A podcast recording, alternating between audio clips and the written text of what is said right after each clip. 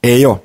Szép jó napot kívánok! Ez itt a Keleten-nyugaton podcast 99. része, amelyben én Rédai Gábor vagyok, és itt van velem, mint mindig, Zukály Zoltán. Szia! Szia Gábor, örülök, hogy itt lehetek, nem csak amelyben vagy Rédai Gábor, hanem egyébként is Rédai Gábor vagy, de talán hát, itt még inkább Rédai Gábor vagy. igen, igen. Bár Puzsér fogalmazta ezt még nagyon jól, hogy bárhol szerepelsz, akkor egyszerűen ez nem a magánéletedbeli éneddel azonos, és nem azért, mert szerepet játszol, hanem azért, mert gyakorlatilag egy termék leszel. Na mindegy, majd de egyszer... valami egyébként. Hát ez tényleg így van, meg egyszer, egyszer erről érdemes beszélni. Na de most akkor a mai adásunk, ahogy beharangoztuk, Rookie Watch. Második rész. Ismét úgy szeretnénk megcsinálni a dolgokat, hogy lesznek alul teljesítőink, lesznek olyanok, akik nagyjából hozzák az elvárhatót, és vannak természetesen ugyanúgy fölül teljesítők is, és szerintem kezdjünk alulról azt külön kiemelném, hogy azt beszéltük itt meg, hogy akár hogyha valaki az előző ruki vagy csóta mondjuk nagyot esett, vagy nagyon ö, felemelkedett, szerencsére utóbbiból volt több, akkor, akkor az alapján is lehető alul teljesítő, mert hát az, hogy most a draftnál mit vártak el annó egy-egy játékostól, az nyilván azért itt már az év vége felé közeledve nem annyira releváns, hanem sokszor inkább az, amit mondjuk az első egy-két hónap után gondoltunk róla, és vagy róluk és kérlek, hogy akkor kezdte, ki az, aki nálad egyértelműen az alulteljesítő kategóriájába tartozik itt a 2017-es draftoltak közül, vagy akár korábban draftoltak közül, de most csukik közül? Az az igazság, hogyha a, a szezonális statokat néznénk, és a szezonális teljesítményt, akkor tudnék mondani um, elég sok uh, alul teljesítőt, amely játékosok nem feltétlenül úgy szerepelnek, ahogy én ezt elvártam, illetve meg, megközelíthettük volna onnan is, hogy ki az, aki nincs túl jó formában, ugye ilyen játékos is nyilvánvalóan sok van, aki belőtközött mostanában ebbe az úgymond uh, rookie volba. Hogyha ha mégis kellene mondanom egy alul teljesítőt, aki, aki egész szezonban most már azért uh, hát bőven az alatt a szint alatt teljesít, amit, uh, amit elvártunk tőle, akkor azt gondolom, hogy, hogy ez az illető valószínűleg uh, Melik Monk lenne így van. Aki tulajdonképpen rotációból is kiszorult a, a gyenge teljesítménye miatt, és nem csak feltétlenül azért, mert hogy a, ugye a Charlotte uh, hol, hol playoffért küzd, hol nem, de legalábbis a szándék az mindig megvan. Én, én, én őt mondanám. Hát igen, meg amikor tudod, a második körben draftolt Dwayne Bacon, aki szerintem ezen a listán mindenképpen majd nem itt uh, uh, szerepelhet, még akkor is, hogyha most már ő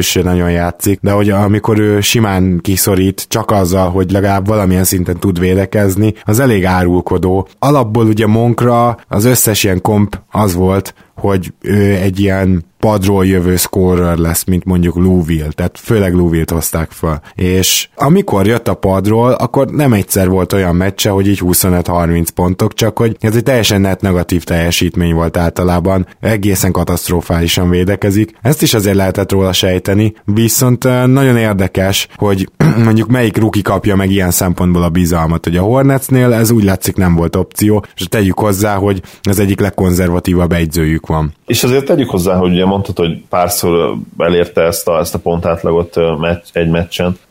Ez nem teljesen így volt, tehát Monknak konkrétan két jó meccse volt az egész szezonban, és ahhoz képest szerintem pályára lépett bőven több mint 50 meccsen, én azt gondolom. Volt egy 25 pontos és egy 21 pontos meccse, ezen kívül volt még párszor, amikor ilyen 10, 10 és 20 pont között volt, de szinte mindig pocsék teljesítménye, ami ugye a, a hatékonyságot illeti. Tényleg két jó meccse volt, és az egyiket én láttam, és az is lehet, hogy inkább egy nagyon jó félidő volt, mert a Knicks ellen ugye 21 pontot szerzett, de szerintem abból 18-at legalább az első félidőben, és volt még egy a Milwaukee ellen pár nappal azelőtt a Knicks meccs előtt. Egyébként totálisan homály gyerek idején, úgyhogy hát ő, ő eléggé paszt gyanús eddig, meglátjuk, hogy, hogy mit tud kezdeni azért. És azért is szomorú ez, mert ő azért most már így 20 éves, igaz, hogy most februárban lett 20 éves, ugye február 4-én, de ettől független azért ő, ő nem feltétlenül az a nagyon-nagyon fiatal uh, újonc, és ráadásul egy ilyen eléggé leegyszerűsített szerepet is kapott, illetve maga az ő játékstílus is eléggé leegyszerűsített. Ugye dobás scoring, egy ilyen Jason Terry-szerű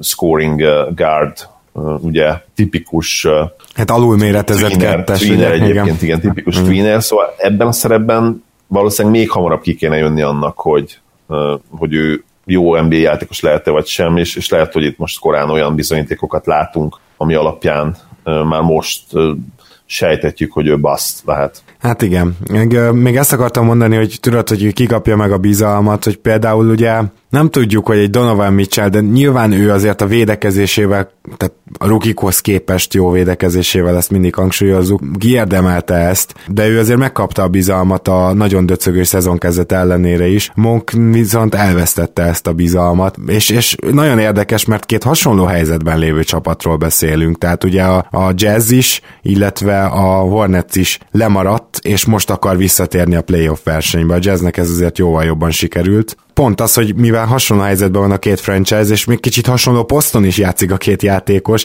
ezért azért jó párhuzamba vonható, és mennyivel jobban járt a jazz. De azt is el tudom képzelni, hogy Monknak a védekezése tényleg annyira rossz volt, annyira nem lehetett elbújtatni sem, hogy, hogy Clifford nem túlságosan szigorú vagy ilyesmi, hanem egyszerűen arról van szó, hogy pályán tartatatlan. Egyébként is, hogyha ma scorer vagy az NBA-ben, főleg, hogyha ISO scorer, akkor nagyon hatékonynak kell lenned, vagy, vagy még tudnod kell védekezni is, de valamit tudnod kell, mert az, hogy mit tudom én, egy ilyen 40% kal dobálsz ketteseket, meg 30 pár százalékkal triplát, az ma már nem elég. Tehát ezt kb. ki lehet jelenteni, és az ilyen típusú játékosok a 2000-es évek elején egész jól megéltek a ligában, ma pedig gyakorlatilag nem tudnak pályára kerülni. Így van, bár hozzáteszem, hogy Monk azért jó tripladobok kell, kellene, hogy legyen. Ugye az egyetemen, ha, ha nem csak az emlékezetem, egészen jól triplázott, Igen. bár Spajcs Jani barátunk írta valamelyik nap, és lehet, hogy egyet kell értenem vele, hogy el kéne gondolkodni azon, hogy az egyetemi triplastatokat nem dobjuk-e ki alapból az ablakon, mert annyira kicsi minta, és ugye közelebb van a vonal, hogy tényleg lehet, hogy, lehet, hogy akkor már a büntető százalék az, az többet elmond, mert az utóbbi években több, több olyan játékos is volt, akik ilyen 40% környékén tudtak triplázni, és mégis ilyen furcsa módon 70% körüli, vagy az alatti büntetődobó százalékuk volt. Nem tudom, hogy egyetértesz ezzel, de, de lehet, hogy egyébként a büntető százalék az még pontosabb lenne, mert aki ilyen 85-88-90 százalék körül büntetőzik, az esetek többségében azért általában elit, vagy legalábbis vállalatos shooter. Ugye van Ricky Rubio, aki gyakorlatilag egy, egy anomália. Igen, anomália, teljes anomália, ugye 84-85% környéken büntetőzik, de egyébként meg totál fakezű. Szóval e- ettől függetlenül tartom, hogy le, lehet, hogy jobb lenne, ha a büntetőt néznénk, vagy nyilván ugye egyben nézel mindent, és persze a legjobb az, hogyha elemzel egy játékost úgy, hogy voltak-e mondjuk messzebbről ezt a triplái, például ugye Trey Young egy elég jó példa erre, hogy ő azért az NBA triplát is, hát már az egyetemen is NBA triplákat dob sokszor, viszont azok a játékosok, akikre tényleg üres helyzetek jönnek ki, és nagyon közelről vállalnak-e triplát, mondjuk nem labdavezetés után, hanem kijátszott helyzetben, lehet, hogy ezeket a statokat ki kéne dobni az ablakon. Mondjuk Monk egyébként pont nem ilyen volt, tehát ő azért vállalt el mindenféle triplát az igen. egyetemen. Igen, igen, pont ezért lehetett az, hogy nála egy picit talán bizakodóbbak voltunk ilyen szempontból. Na mindegy, hát a, a Hornetsnek azért ez nagy feladat lesz, hogy most Monkot gyakorlatilag szerintem csak akkor teszik vissza, hogyha véglegesen eldől, hogy már nem juthatnak play-offba. Tehát ez az utolsó 5-6 meccsen következik majd be a szezonba. Nyártól új GM, és lehet, hogy új irányok és új lehetőségek is, akár Melik Monknak is. Akit én szerintem mindenképpen ide kell sorolnunk az autóteljesítők közé, az Tyler Lydon, vagy Lydon, Lydon azt hiszem, mert hogy hát az ember konkrétan nem bír a pályára lépni, de még garbage time-ban sem. Na most a Denvernél nagyon érdekes, hogy legalább Trey Lice bejött, ha már lecseréltek, ugye Donovan Mitchell-t húzhatták volna ki. Az is tény, hogy Donovan Mitchell posztján tele van a Denver, tehát hogy nem biztos, hogy előrébb lettek volna, meg nem biztos, hogy Mitchell ennyi bizalmat kapott, de ugye leiden úgy draftolták, hogy akár négyes poszton, akár hármas poszton bevethető, és voltak persze még amikor őt várták a drafton, voltak ilyen hangok, hogy hát ő abszolút egy ilyen low ceiling játékos, tehát hogy nem nagyon lesz, de sokkal jobb, de azért azt gondolták róla, pár szakértő legalábbis, hogy ő azért az NBA pályára majd rá tud kerülni rögtön az első évében. Ehhez képest még a G-ligában, G-ligben sem tud normális statokat hozni, tehát az ember az teljes baszt, még így a 24. helyről is.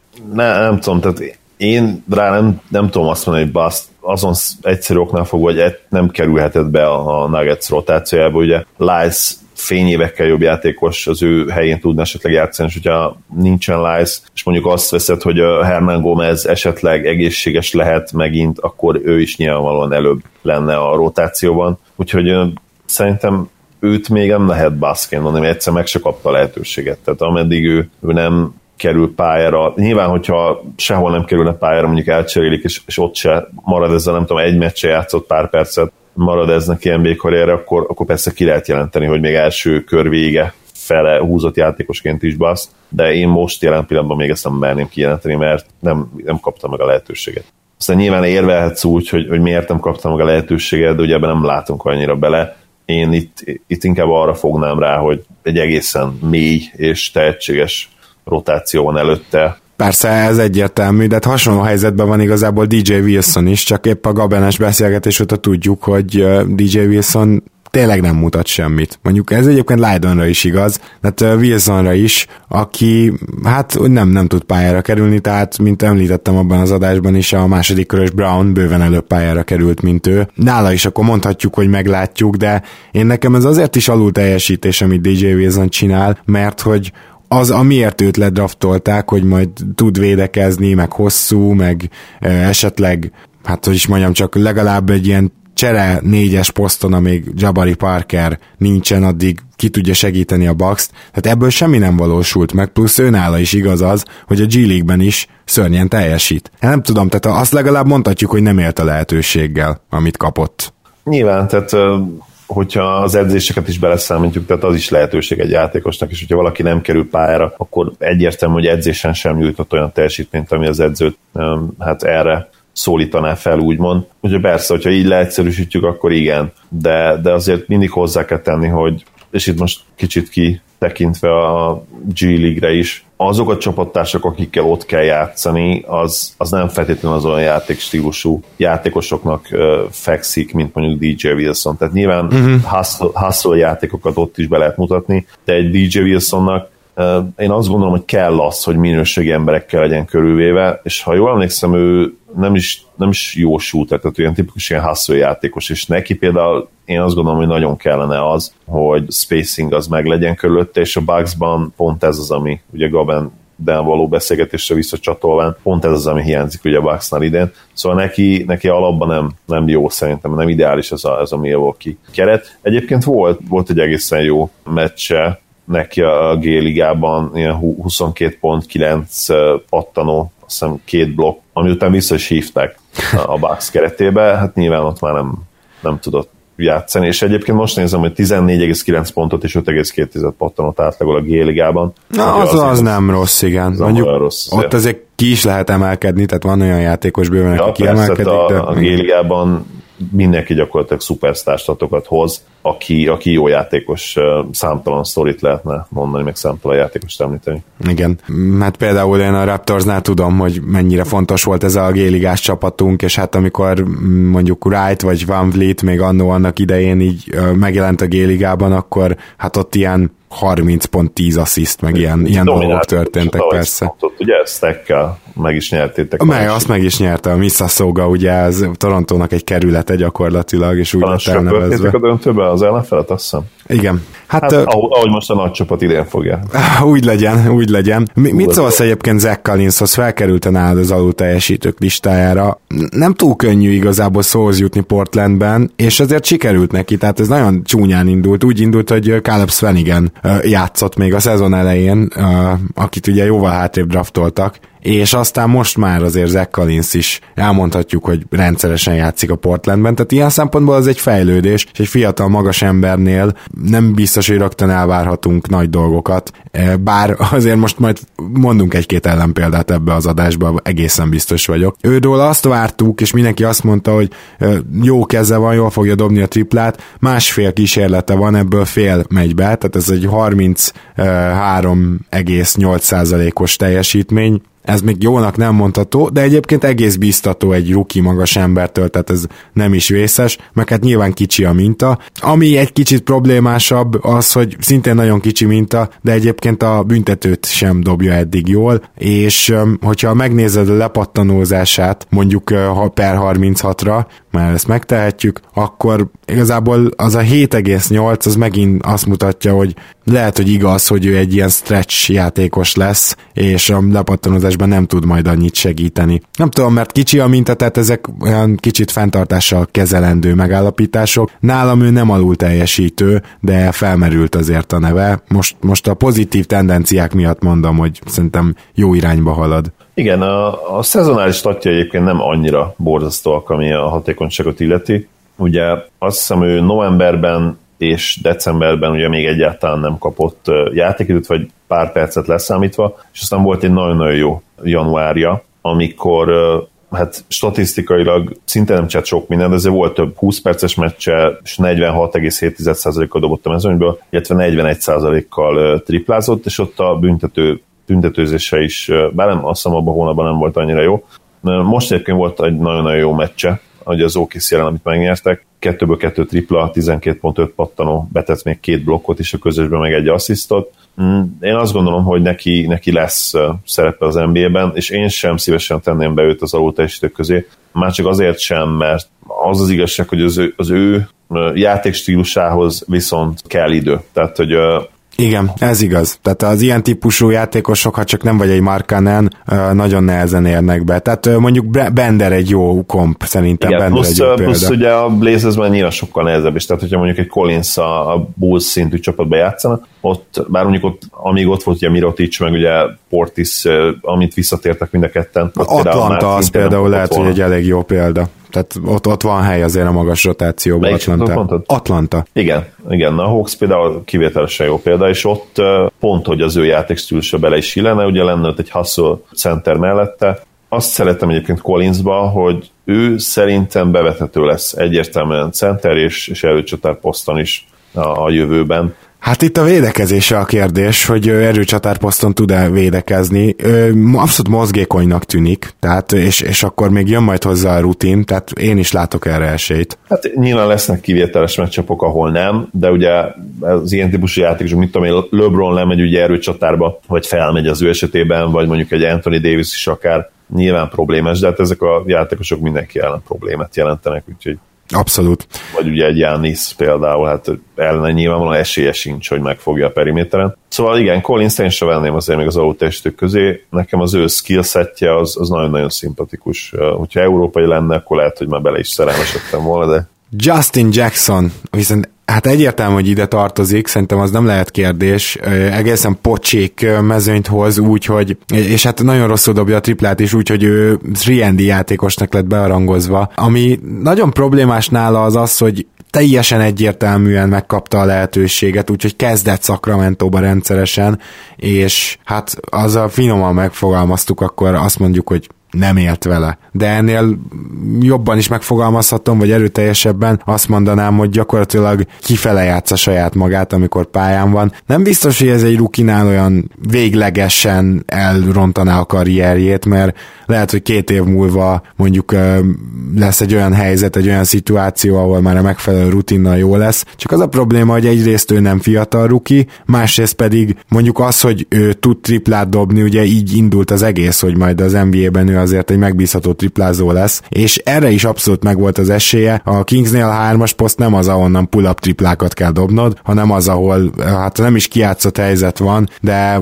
maradjunk annyiban, hogy te vagy az, aki megkaphatja gyakorlatilag catch and shoot szituációkba. Tehát ez a triplázóknál a legjobb, és jelen pillanatban 30% alatt dobja ezt az elvileg fő fegyverét. Úgyhogy egyelőre ő csalódás, és lehet, hogy még ennél még akkor is jobban járt volna a Kings, hogyha nem cserél le, és marad Zach Collinsnál, vagy mondjuk a tizedik helyen egy Donovan Mitchell-t kihúszszal, hát az a franchise is, igen.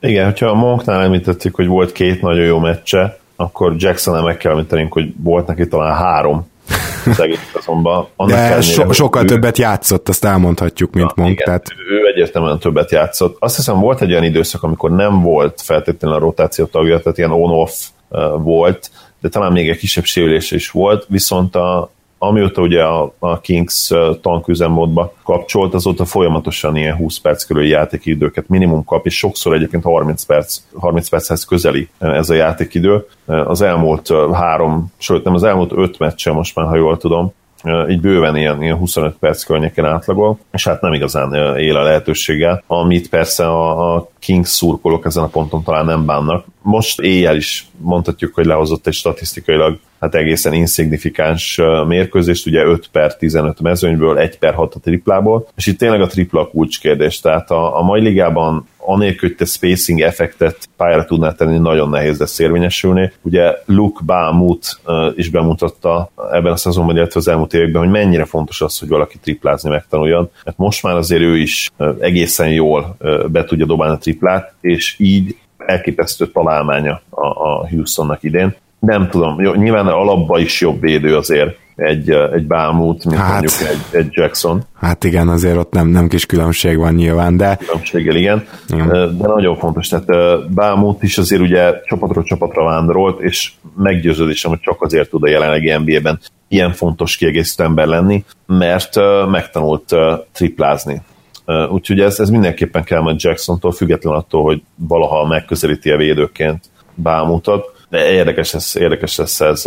És hozzáteszem egyébként, hogy nem is feltétlenül kell itt a 40%-os triplázás, mert ugye Bámut sem sem olyan jó triplázni még mindig, de azért, azért egy 35%-kal megtanulta bedobni, és, és ez legalább kell egy ilyen, egy ilyen ját, kivéve, hogyha nyilván Robertson vagy, aki, aki idén mondjuk korszakos védekezés nyújtott, ami meg nem sérült. Hm. És még egy utolsó gondolat a triplázások kapcsolatban, hogy, hogy Justin Jacksonnál például gyönyörűen látszik az, hogy, hogy őt nem kellett volna valószínűleg elkönyvelni, mint jó NBA shooter, akiből jó NBA shooter lehet, vagy akár így beharangozni őt, mint, mint, mint floor spacer, mert azért a college stat, statok terén sem mutatott konzisztenciát, tehát az első évében freshmanként 30%-kal dobott pár kísérletre, és utána ez le, leesett 28-29%-ra. Tehát ez például nálam valószínűleg red flag lenne nagyon sokszor, tehát itt biztosan, biztosan nem egy természetes, úgymond veleszületett képességről beszélünk, vagy egy olyan képességről, ami nagyon kicsi korban kialakult, mert akkor nem ingadozna így. Mm. És, és utána 37%-kal triplázott ugye a nem senior, melyiken a, azt hiszem junior, ugye a harmadik szezon igen, lesz, igen, igen, igen. Tehát a junior szezonjában a harmadik évben 37%-kal triplázott, ott már ugye 7 kísérlettel, de valószínűleg ez sem az a hatékonyság, amit ugye átkalkulálsz az NBA-be, és lehet, hogy neki pont ott van az a távolság, pont az a fél lépés, ami hiányzik, hogy konzisztensen be tudja dobni ezeket a helyzeteket. Hát igen, meg azért az NBA-ben a kizárások is mások ebbe egészen biztos vagyok. Hiába, hogy nagyobb a tripla vonal, de azért itt nagyon kevésszer vannak tényleg olyan ekte üres tripláid, és hát bevallom őszintén, hogy nálam itt nagyjából véget is ér a lista, már mint hogy itt is már olyan embereket említettünk, aki nincs feltétlenül fenn ezen a listán, mint Zach Collins, de Justin Jackson mindenképpen alul teljesítő. Isaac-et nyilván nem tudom ide rakni igazából sehova sem, mert most tényleg egy hosszabb sérülése volt. Amikor Igen. meg pályán van, akkor már védekezésben alapból érződik, hogy pályán van. Tehát amikor pályán van, akkor éppen jó, szerintem. Bár, bár a haja az neki is borzasztó módon alul teljesít, úgyhogy én nem értem ezeket a frizurákat. Tudom, hogy nehéz, meg személyi jogok korlátozása, stb. mert egy ilyen bonyolult témába belemennénk, de én biztos, hogy megpróbálnám lenyírattatni vele is, meg ugye a másik kedvencünknél, Elfriednél is, tehát ez, ez nem létezik, hogy nem zavarja őket a játékban, nem akarom eljönni. Hát egy normális jumpert nem lehet feltenni, úgyhogy ne legyen ott a haja. Igen, hát ez mondjuk Diaron fox is meg kéne ezt beszélni, meg hát nyilván Paytonnal ő az, az úttörő ebben, na mindegy. Az ő, ő az külön életet él. Igen, igen, igen, gyakorlatilag, hogyha így kelet fele fordul, akkor át tudnánk kelni az Atlanti óceánon, de hát... Igen, uh... lehetne egy rajzszímet csinálni csak a hajára, mint ugye pompon volt a mi gyerekkorunkban, simán Elfrid Péton is odaadhatná egy sztorióz a haját, mert lehet még ennyire. Igen. Hát nálam nyilván Fulc a másik, akit szintén nem tudunk így behelyezni a sérülése miatt.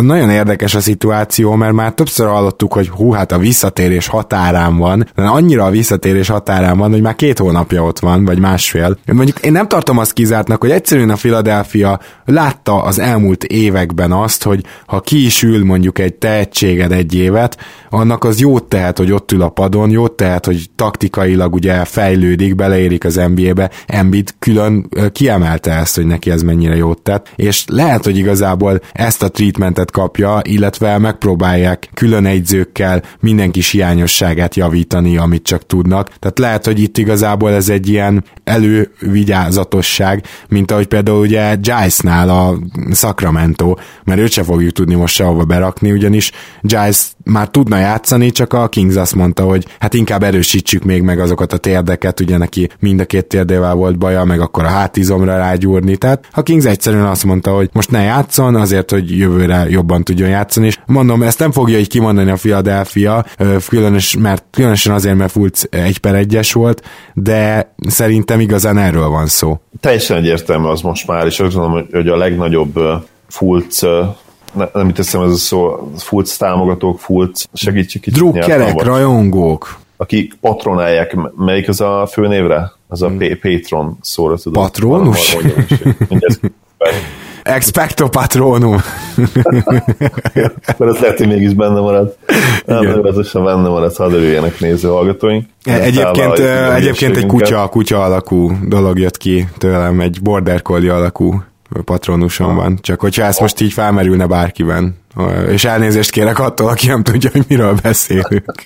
Szuper. Tehát a, akkor úgy mondanám, hogy a legnagyobb hívői is, most már be kell, hogy lássak, itt valami van a háttérben, és nem létezik, hogy, hogy itt csak sérülésre van szó. Lehet, hogy volt sérülés, de az is teljesen egyértelmű, hogy és ugye van ez a cikk, majd ha gondoljátok, belinkeljük, szerintem te is olvastad, Gábor, ami így szépen összeszedte pár hete Igen. ezt az egész timeline-t, hogy itt mi történt és hogyan történhetett, és a lényeg az volt, hogy valaki egyértelműen hazudott, mert ugye egymásnak ellentmondó dolgok kerültek itt napvilágra azért elég sokszor, beleértve ugye a videókat is. Igen. Amikor mondták, hogy nem edz Fulc egyáltalán, és aztán ugye előkerült az, hogy dehogy nem edz, és hogy gyakorolja dobását, az sem feltétlenül arra utal, hogy, hogy itt csak is kizárólag sérülésről volt szó. Az igazság, hogy a legjobb tippünk még mindig az, ahogy mondtad, hogy ők Fulca ezzel a saját edzőjével, akik nem jut eszembe neve, próbálták kicsit így átvorjálni az ő dobását, és ez valamiért annyira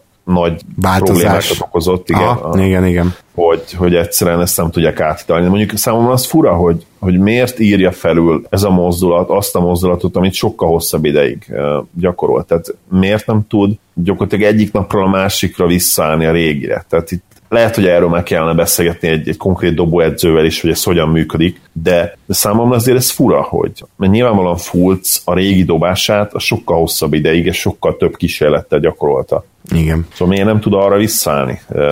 Hát ezt meg fogjuk tudni szerintem, tehát ez nem egy olyan kérdéskör, amit békén fog hagyni a sajtó az Egyesült Államokban, és szinte biztos vagyok benne, hogy ez, erről ki fognak majd kerülni az infók, csak ez nem most történik majd meg, hanem legkorábban nyáron. Főleg, hogy most a Philadelphia egészen jól teljesít, még a mostani vereségük ellenére is, tehát lehet, hogy most bőven el is fogja vonni a figyelmet az, hogy a csapat egy komoly playoff run előtt állhat. Úgyhogy ezt, ezt majd még mindenképpen meglátjuk. Nilikinát akkor mind a ketten behelyeztük, a, amit vártunk tőle kategóriába, annak ellenére, hogy azért a statjaival hát nem kényezteti a szemeinket, az biztos. Ö, igen, én többet vártam tőle, mondjuk megmondom őszintén. Én azt gondoltam, hogy azt tudtam, hogy nem lesz nagy szerepe, az ugye teljesen egyértelmű volt, de én azért egy kicsit jobb dobást vártam tőle, egy kicsit konzisztensebb triplázást, és most, ami egyébként annyira nixes, ugye most jött ki a hír, hogy hogy szerintük jelen pillanatban az ő labdavezetése, labdakezelése túl lassú, és ezért ő, őre inkább most még dobó hátvédként építenek, nem pedig irányítóként, ami szerintem marhaság. Tehát való igaz, hogy magasabb egy kicsit, nem is talán nem is kicsit, mint a prototípikus irányítók, de ő azért nem lassú játékos, és én nem láttam azt, hogy az ő labdakezelése annyira bűnrossz lett volna, sőt, azért ő be tudott menni trafficbe, és ugye be tudott menni, köszönöm a nyelvtanost, be tudott menni az emberek közé. Zali, bocsánat, most már nem úszod meg. Grammar Watch. Traffic, be, bement a trafikba. Bement a trafikba, igen, igen, de aztán kiküldték már, hogy még nincs 21. Igen, igen. És nem is nagyon hagyta el a, a pénzét ugye sokszor a trafikban, néha azért nyilván elvették tőle rossz környéken. Oké, okay, itt fejezzük be szerintem ezt. Igen. Bár a rossz körnék, meg New York, az meg a végtelenségig fokozható lett volna, de még volt potenciál. Védekezésben szerintem nagyon-nagyon jó, tehát már, már csak ezért sem merem őt annyira az alulteljesítők közé venni, mert ezt azért konzisztensen hozta a védő oldalon ezt a jó teljesítményt. Mondom, a triplázása az, az gyakorlatilag nem létező, ami szomorú, mert a dobómozdulat egyébként nagyon-nagyon szép, és valahogy nem érted, hogy miért hagy ki ennyi dobást. Neki olyan 34-35%-a kellene tripláznia, mert most az új CV-ben is.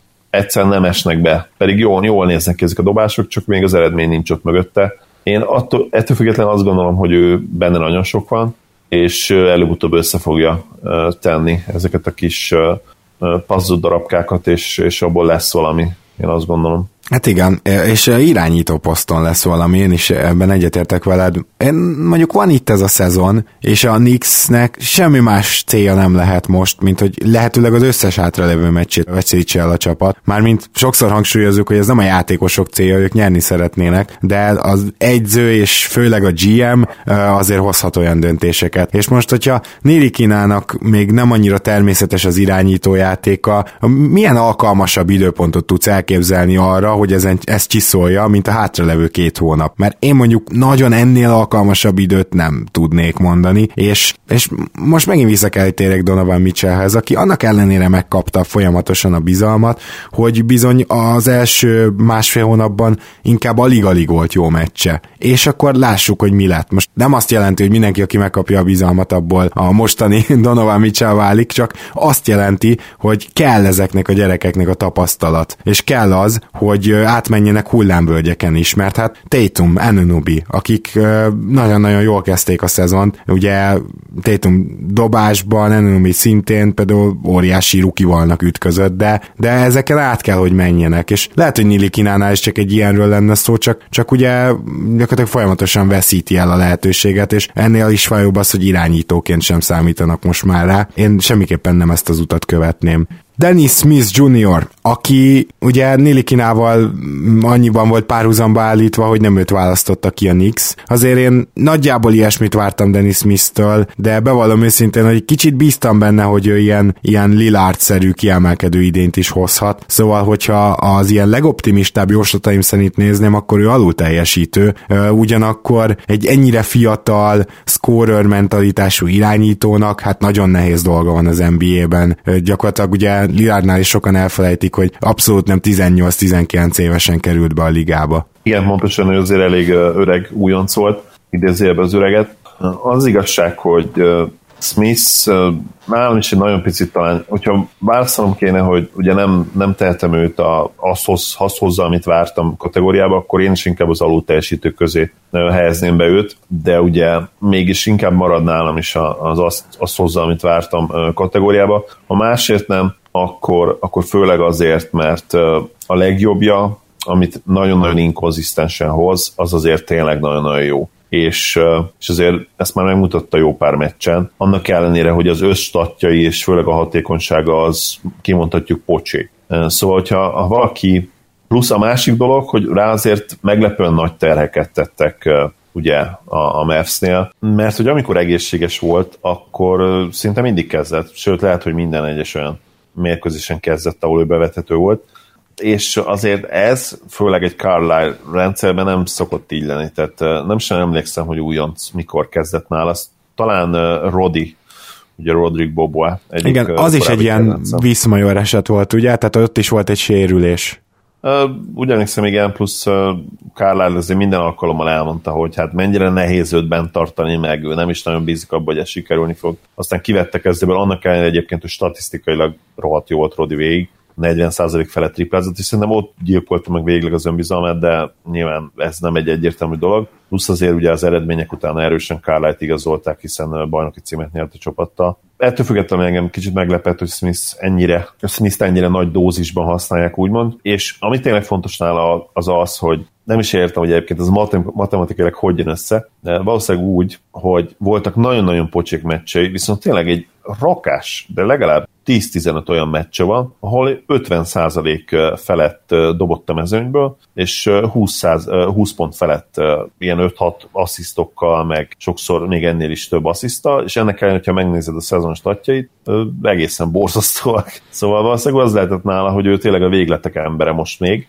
és vagy nagyon jó meccseket hoz, vagy nagyon rossz meccseket, elég, elég nagy frekvenciával. Igen. Igazából itt szerintem egy picit kitérhetünk most a mm, héten közelgő századik adásra, tehát nagyjából a felénél vagyunk ugye a rookie classnek, amit így feldolgoztunk most, és nem tudom, hogy te mire számítottál, de hogyha meg kéne mondani, hogy számítottál-e ennyi beérkező kérdésre, akkor van egy olyan gyanúm, hogy te is azt mondanád, hogy erre azért nem, úgyhogy először is azt szeretném mondani, mindenkinek, aki most is hallgat minket, hogy nagyon szépen köszönjük, és feladtátok Igen, a leckét. Köszönjük, bár azt hozzáteszem, hogy volt, aki tíz kérdést is feltett, úgyhogy nem tudom, hogy hogy fogjuk ezt megcsinálni. Tehát mi eredetileg, bár nem írtam ki egyértelműen, ugye most már azért elváltoztassunk, de nem arra gondoltunk, hogy egy valaki feltesz 5, 6, 7, 8 kérdést. Ugye volt sok ilyen is, azért abban nem vagyok biztos, hogy mindet meg tudjuk válaszolni, de, de igyekszünk majd az ilyen hozzászólásokból a legérdekesebb egy-két kérdést kihalászni, én azt gondolom, hogy ezt így vállalhatjuk mindenképp, ugye? Abszolút, illetve hát nyilván vannak azért átfedések, vannak hasonló kérdések, és majd ementén is, is akkor igen, igen. megpróbálhatunk szűrni. Ami érdekesség, hogy még azért nem érkeztek meg hozzánk ezek a bizonyos beígért magazinok, de bármelyik napban érkezhetnek, úgyhogy mondjuk, hogyha csütörtökön megy le az adás, és mi élőadásban, hát ez megint ilyen nagyon hülye hangzik, de mi élőben fogunk sorsolni, csak ti ezt felvételről halljátok. Szóval, hogy ha majd ki, ki lesznek sorsolva, az lehet, hogy nem azt jelenti, hogy már másnap el tudjuk küldeni majd a nyerteseknek, de felvesszük a kapcsolatot, és szerintem egy-két héten belül. Igen, az... és itt, itt említsük meg Zsoltot, az egyik nagyon kedves néző hallgatónkat, aki megkeresett minket ezzel az ötlettel, hogy ugye ő éppen kint, kint van Amerikában, most azt nem tudom, hogy, hogy a hosszabb időre, vagy csak most ilyen pár hónapot, pár hetet. Talán az előbbi. A vezeték nevét nem áruljuk el, mert nem nem mondta, nem írta, hogy, hogy ebbe beleegyezne, úgyhogy de Zsolt, hogyha hallgatod, akkor nagyon-nagyon köszönjük. Így van, hát egy hatalmas köszönet, és mert, mert nagyon készülünk igazából a kérdésekre, vagy legalábbis azért szerintem, mert te is, ha jól láttam, lájkolgattad őket, átolvastad, van bőven rengeteg nagyon érdekes és nagyon jó kérdés, úgyhogy szerintem nem akármilyen századik adásnak nézünk elébe, de akkor most folytassuk a rukikkal, és ugye azok munkat, a rukikat emlegetjük most, hogy nagyjából azt hozzák, amiket vártunk, és szerintem Luke Kennard mindenképpen ide tartozik, mert hogy ugye őnál azért lehetett látni azt, hogy nem biztos, hogy ezzel az atletikus képességgel ő egyből nagyon be tud törni az NBA-be, és hát a Pistonsnak a rotációja is, ha bár azóta már felszabadultak a helyek, de úgy tűnt, hogy nehéz dió lesz. Ennek ellenére ugye neki voltak nagyon jó meccsei, illetve meglehetősen stabilan teljesít, ezt viszont szerintem várhattuk, mert azt lehetett tudni nála, hogy a, a skill ott van, és a dobás is ott van. És ezt igazából azért nagyjából tudja hozni, nagyjából igazolja. Igen, ugye Luke Kennard nekem nagy kedvencem, most lehet, hogy éppen nem szerencsés most beszélni róla, mert úgy néz ki, hogy most azért ki, kikerült a rotációból. A, a február az, az nem úgy sikerült, ugye volt ez a elhíresült közvetített mérkőzésünk, ott nagyon-nagyon jól játszott. Igen. És helyenként megmutatta, hogy, hogy lehet rá számítani. Én is azt gondolom, hogy, hogy ugye a Pistons azért playoff csapatnak várták sokan, ugye szezon előtt, hát ez most már azért egyre nehezebb, úgy néz ki. Igen a sorsolásukat is belevéve pedig uh, megkockáztatom azt, hogy, hogy ne lepődjenek meg a Pistons drukkerek, és bocsánatot kérek, hogy ezt mondom, de lehet, hogy még a Hornets is be fogja őket előzni, az egyetlen nincs kizárva. Hát majd meglátjuk, hogy hogy alakul ez az idény. Minden esetre lehet, hogy náluk is az utolsó ilyen 5-10 meccs egy olyan lesz, ahol Luke Kennard 30-40 perceket kap. Benne van a pakliba, igen, ugye ez lehet, hogy most pecsételődött meg a sorsuk az elmúlt, most számolom 1, 2, 3, 4, 5, 6, 7, elmúlt 11 meccsen, amiből ugye kettőt tudtak hozni. E, ez a 2-9 azt gondolom, hogy, hogy be, becsukta itt a kaput erre a szezonra, és, és én is azt gondolom, hogy val, hamarosan előkerülhet Kennard, bár nyilván amíg matematikailag van esélyük, ugye nem fogják feladni. Hát igen, nem azért cserélsz Blake Griffinért, hogy utána tankoló szezonnak nyilván is, de az aktuális szezonodat. Amit elmondanék még, mint akitől nagyjából ezt vártam, az TJ Leaf mindenképpen ide tartozik, ugye nem annyira számítottunk rá, hogy egyáltalán talán játszik, ehhez képest azért előfordul ő az Indiánának a rotációjában. Most nyilván, hogy Booker oda jön Indiánába, azért most várhatjuk, hogy TJ Leaf egyáltalán nem kerül majd pályára, de azért itt egy nagyon komoly playoff csapatról beszélünk. Az Indiana minden szempontból pozitív meglepetés. Most ezt kimondtam, úgyhogy megint majd kikapnak kétszer. Igen, de, de ettől függetlenül Leaf amit én láttam tőle, az alapján nagyjából azt hozza, amit lehetett sejteni, hogy egy harcos, küzdős valaki, akinek egyelőre még hiányoznak a kilók, hiányoznak az izmok, de egészen jó keze van, úgyhogy nem tudom, hogy bármit esetleg hozzá tudnál lerakni ezzel kapcsolatban. Hát nézd, sok lehetőséget ő se kapott, amikor kapott lehetőséget, akkor én azt gondolom, hogy nagyon szépen élt vele. Egy kezünkön meg tudjuk számolni, hogy hány 20 percnél több játékidős mérkőzés kapott idén. Sőt, most nézem, hogy ugye egy, gyorsan a game itt átugrunk, kettő, három, három ilyen mérkőzés volt, és nagyon érdekes, hogy ezeken a meccseken volt egy 6 per 6 mezőnyből 15.6 lepattanos meccse, volt még egy, egy, egy 7 pontos 4 lepattanos meccse, ahol szintén 1 per 2 triplát berámolt, és, és a harmadik mérkőzés is nagyon jó volt, egy 9 pontos meccs, ahol 1 per 1 tripla, 4 per 6 a mezőnyből, úgyhogy kimondhatjuk, hogy, hogy mindenképpen van benne fantázia, és ha, ha több játékidőt kap majd a jövőben, akkor, akkor élhet ezzel. Mi a helyzet Dianon fox Mert hogy ugye tudtuk, hogy lesznek problémái azzal, hogy nem tud dobni, viszont ő abszolút megkapja a lehetőséget, és hát igen, nem annyira jó százalékokkal dob, de azért van neki is pár olyan meccse, amikor sül a keze, tehát ez számomra azért bizonyíték arra, hogy ő nem biztos, hogy egy ilyen új Alfred Payton lesz, vagy, vagy egy új Dennis Schröder, hanem azért, hogyha dolgozik rajta, akkor elképzelhető, hogy ezt ki tudja alakítani, mert azért amikor valaki mondjuk be tud dobni négy triplát egy meccsen, az már nagyon nem lehet véletlen. Igen, a januárja szenzációs volt De'Aaron Foxnak, 14 pontot átlagolt, 5,2 assziszt, 42%-kal a mezőnyből, 42% a triplából, 80% felett büntetőzve, és a labda eladások terén sem volt túl rossz, ugye 2,5 meccsenként. Aztán ugye a triplája, ami, ami értetően ugye teljesen inkonzisztens, és az alacsony kísérletek száma pedig ugye azt jelenti, hogy nagyobb a, a fluktuáció kifejezetten, kifejezetten jó dolgokat csinál Fox, és azt gondolom, hogy Smith mellett uh, róla is elmondhatjuk, hogy, hogy a legjobbja az nagyon-nagyon jó, és hogyha azt fogja tudni hozni stabilan a jövőben, akkor belőle is ugyanúgy all lehet, mint ahogy Smithből. Viszont nála, ami kicsi kérdéseket vet fel, az az, hogy őt kapásból nagyon jó védőnek várták, és hát az advanced statja ilyen szempontból, meg a real plus minus, hú, azt most nem ellenőriztem, de azt is néztem körülbelül egy hónapja valami miatt, és úgy emlékszem, hogy abban is eléggé rossz volt, tehát hogy Foxnak a védekező számai egyelőre nem tűnnek jónak, ez egy kicsit talán több Sacramento meccset is kéne néznem, hogy, hogy azért az iTest is meglegyen, mert egy irányítónak ugye kapásból általában ezek a statok ritkán jók, hát még egy újonc irányítónak nem biztos, hogy ez alapján meg lehet ítélni. Igen, nehéz, nehéz megítélni. Az igazság, hogy az atletikai, atletikus képessége az mindenképp megvan hozzá, én egy kicsit az ő college védekezését túlértékeltnek tartottam, amikor ugye hát jó sok videót néztem róla, meg ilyen elemzéseket is, és az egyértelmű volt, hogy az NBA-be ez nem fog egyből transzlálódni. Köszönöm szépen a nyelvtanvacsot. Hú, ez, most lefagytam, nem, nem is tudom beindítani a nyelvtanvacsot. Szándékosan csináltam, nehogy nézőhallgatóink komolyan vegyék Oké. Okay. Lefordítódni mennyire jobb, ugye? Magyarul. Igen.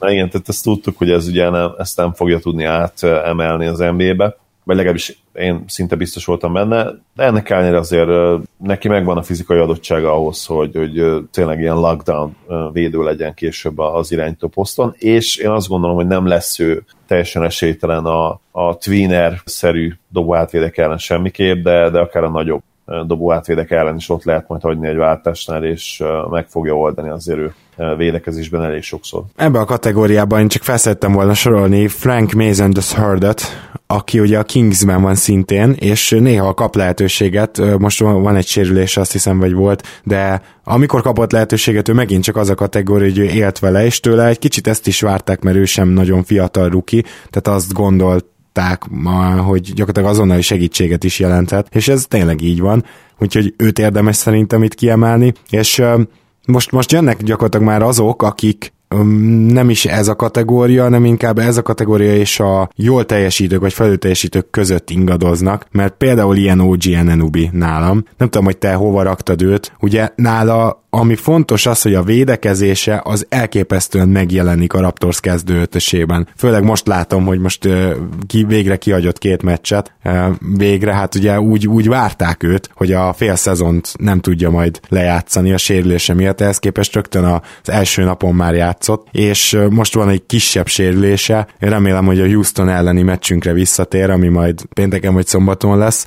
Hát az nem, nem kis rangadó lesz, azt gondolom, és ő ugye egyszer már nagyon jól védekezik védekezett Hardenen, úgyhogy eh, ezért is lenne fontos, és hogyha egy ilyet mondok egy rukiról, akkor szerintem mindannyian érezhetitek, hogy az ő védekezése az tényleg első évben is elit, főleg rukihoz képest. Ami problémásabb, hogy ugye neki semmi más szerepe nincsen egyébként, mint az üres sarok triplákat bedobni, és ezt elég jól csinálta egy ideig, aztán hát az a rukival az nagyon keményen szembe jött. Annak ellenére mondom, hogy egyébként nem elveszett, akkor se le kell ütni a labdát, bemenni és kipasszolni. Van némi érzéke ehhez, de nyilván most még nem az a játékos, aki, aki ezzel tud operálni, és hogyha a triplája elhagyja, akkor egy kicsit bajban van, és összességében ezért mondom azt, hogy inkább itt a ezt vártam tőle kategória, mert, mert, mert az egyszerűen ilyen mesébe illő volt, ahogy ő 42%-kal triplázott elit védekezéssel az első évében, úgyhogy elvileg sérültnek kellett volna lennie. A december és a januári az, az ragyogó volt, ugye, shooting szempontból mind a két uh, hónapban bőven 40% felett triplázott. Azt nyilván sejtettük, hogy ez uh, le fog uh, csökkenni, le fog esni ez a százalék de azért arra talán nem számítottunk, hogy ilyen, ilyen erőteljesen fog ő visszazuhanni a földre. Ugye januárban már 19% követte, ami hát ugye nem kell mondani, hogy mennyire pocsék, és most jelen pillanatban azért egy ilyen bounce back időszak van, ahol, ahol 32%-kal triplázik, ugye februárt és március eddig alapul, bár ugye márciusban még ő nem is játszott, február 28-án volt az utolsó mérkőzése. Az minden tényleg elmond a védekezéséről, hogy, hogy rendszeresen ilyen 15-18-20 perceket kap, és ugye azt hiszem decemberben, sőt, talán januárban is ennél jóval többet, tehát az átlagosan ilyen 22 perc körül Igen. volt a pályán. Teljesen egyértelmű, hogy, hogy elit védekezést tud nyújtani a periméteren és nagyon nagy szükség lesz rá a play ban Ez nagyon durva egy rukitól, ezt egyébként nem sok rukiról tudjuk elmondani, úgy unblock. Na mindegy. Ó, bocsánat, Terence ferguson még említsük meg, aki, aki még azért inkább az, amit vártunk tőle kategória. Tehát ugye ő nála szintén azt mondták, hogy hát nagyon atletikus, ez rendben van, de azért olyan, olyan magas ceiling ennek ellenére nincsen. Kicsit nehéz az Oklahoma City Thunderben most pályára kerülni. Nyilván ez most nagy esély neki, hogy a kettes poszton a kezdőjátékos kidőlt egész évre, de hát még így is ott van Ebrins előtte, úgyhogy amikor pályára kerül, akkor egyébként az OKC drukkerek általában dicsérik. Nyilván még nem olyan a védekezése, mint amit az atletikussága alapján gondolhatnánk, de hát Ruki, ezt nehéz felróni. Mondom, hogy ezért is nagyon durva Enenubinak a jellemzése, mert meg, meg amit látunk tőle. Mindenesetre Trans Ferguson szerintem ővel jövőre vagy két év múlva találkozunk hogy először igazán, amikor komoly szerepet kaphat. Ferguson előtt megnyílt az út, hogy, hogy már idén is akár többet tudjon teljesíteni, illetve nagyobb szerepet kapjon, ugye a Robertson sérülésével, de erre nyilvánvalóan nem áll még készen, és nagy valószínűséggel az edzéseken sem teljesített úgy, ahogy kellett volna ehhez azt a lehetőséget, hogy, hogy ő full-time kezdő perimétervédő legyen, azt nem is, ugye, nem is kapta meg, tehát nem is próbálták egy az egybe Robertson-t vele pótolni. Tehát ugye több ember pótolta volna a rotációból Robertson, ez se feltétlenül történt meg egyébként, de, de az már egyértelmű vált, hogy Ferguson nem, nem lesz az, aki, akire idén lehet ebből a szempontból építeni. Igen, viszont aki abszolút alul teljesítő volt nagyon sokáig, és lehet, hogy most szinte nem is a, amit vártunk tőle, a fölül teljesítők közé kezd tartozni, az Josh Jackson, aki hát nyugodtan mondhatjuk, hogy a semmiből szedett elő egy olyan hónapot februárban, hogy szerintem neked is, nekem is leesett az állunk, és tudom, hogy az admintársainknak is. Egyszerűen nem volt előjele annak, annak, hogy ő abból a hihetetlen szenvedésből, amit egész szezonban bemutatott, szörnyű dobásokat vállalt, a, a jó dobásai sem estek be, tehát a mezőny százaléka, a tripla százaléka rossz volt, védekezésben, hát ruki, tehát hiába a tehetséges voltak hibái, és aztán előszette ezt a februárt. Én azt gondolom, hogy ez az egyik legkellemesebb meglepetés, ami az idei rookie klasszal kapcsolatban ért minket itt szezon közben. Így van. Ugye januárban volt a srácnak konkrétan egy 0 per 13-as mérkőzése, ami hát ilyen erősen rekord szagú kellett, hogy legyen, én azt gondolom. És ahhoz képest egyből utána jött a bounce back időszak, akkor kezdődött, ott még egy ilyen 6 per 16, 37 a mezőnyből, ami nem hangzik túl jól, 8, por, 8 per, 6 per 8 a büntető vonalról, egy 20 per 8-as meccs, ez nem rossz, és utána 21-8, aztán 24, 23, 5, 16, 10, 13, 6, 27, 5, tehát ott már becsúszott egy 5 asszisztos meccs is, és onnantól kezdve jöttek a 20 pontos meccsek, utána volt még egy 22-7-2-es meccse, egy 20-12-es meccse, még egy, egy nagyon-nagyon jó, talán ez volt idén a legjobb all meccse a Grizzlies ellen, egy 29-7-4-2-2 meccse, ahol gyakorlatilag megtöltötte a statlányt, ahogy azt tőle várták, mm, és most március elején is ugye volt már egy nagyon jó meccse az OKC ellen, és, és az Atlanta ellen is, ugye a minap elveszített Come From Ahead loss. Igen, az, e- az előről azt, jövő. Azt hittem, igen, azt hittem Facebookon, hogy itt most nem lesz, mert ugye két totál tankoló csapat, de azért csak sikerült. Mellette meg ugye TJ Warren is, is kiválóan játszik mostanában, úgyhogy valamit megtaláltak. Lehet, hogy pont ezt a 3-as, 4-es kombót egyébként, tehát azért Jacksonnál feltűnő, hogy amint elkezdték ezt a small ball 4-esbe is játszatni, vagy minél többet, az azért jót tett neki. Igen, és Bender is mostanában időnként egészen jól játszik, és a, a legalább azt a floor spacinget, a triplázást, azt bele tudja tenni a közösbe, amit, amit vártunk tőle. Érdekes, érdekes csapat ez a Suns, ők, ők nagyon rosszak most nyilván, meg tavaly is azok voltak, de pár éven belül ugrásszerűen hirtelen nagyon-nagyon jók lehetnek. Hát igen, és ennek Josh Jackson felemelkedése egyértelműen a része, tehát ez nem kérdés, és, és most, most azért már sokkal jobbnak néz ki ez a pick. Van még két olyan játékos, aki elképesztőt ugrott az előző rookie képest, és nekem mind a kettő ilyen nagy-nagy kedvencem is lett. Most nem azért feltétlenül, mert hogyha egy játékos hirtelen jó lesz, akkor én megkedvelem a játék stílusát is, de más-más okok miatt Bam Adebayo és Jared Allen teljesítménye előtt szeretném itt most megemelni a kalapomat. És kezdjük Adebayoval, aki azért 14. helyen lett draftolva, őtőle nem biztos magas emberként, hogy, hogy várta a hít azt, hogy most rögtön jó lesz, de egészen szörnyű volt, amikor megkapta a lehetőséget, ugyanis a szezon elején Whiteside bizony megsérült egy ilyen 8-10 meccsre, és hát akkor a Miami-nak egyrészt egy ilyen nagyon rossz futása volt, tehát egy ö, ö, jöttek a verességek, másrészt pedig Bemadevajó abszolút nem tudott mit kezdeni a kezdőszereppel, védekezésben és támadásban is inkább csak hátráltatta a csapatot, és ehhez képest ott tartunk, hogy Edebajót már Spo kénytelen együtt játszatni, hát kénytelen, hát ez kellemes gond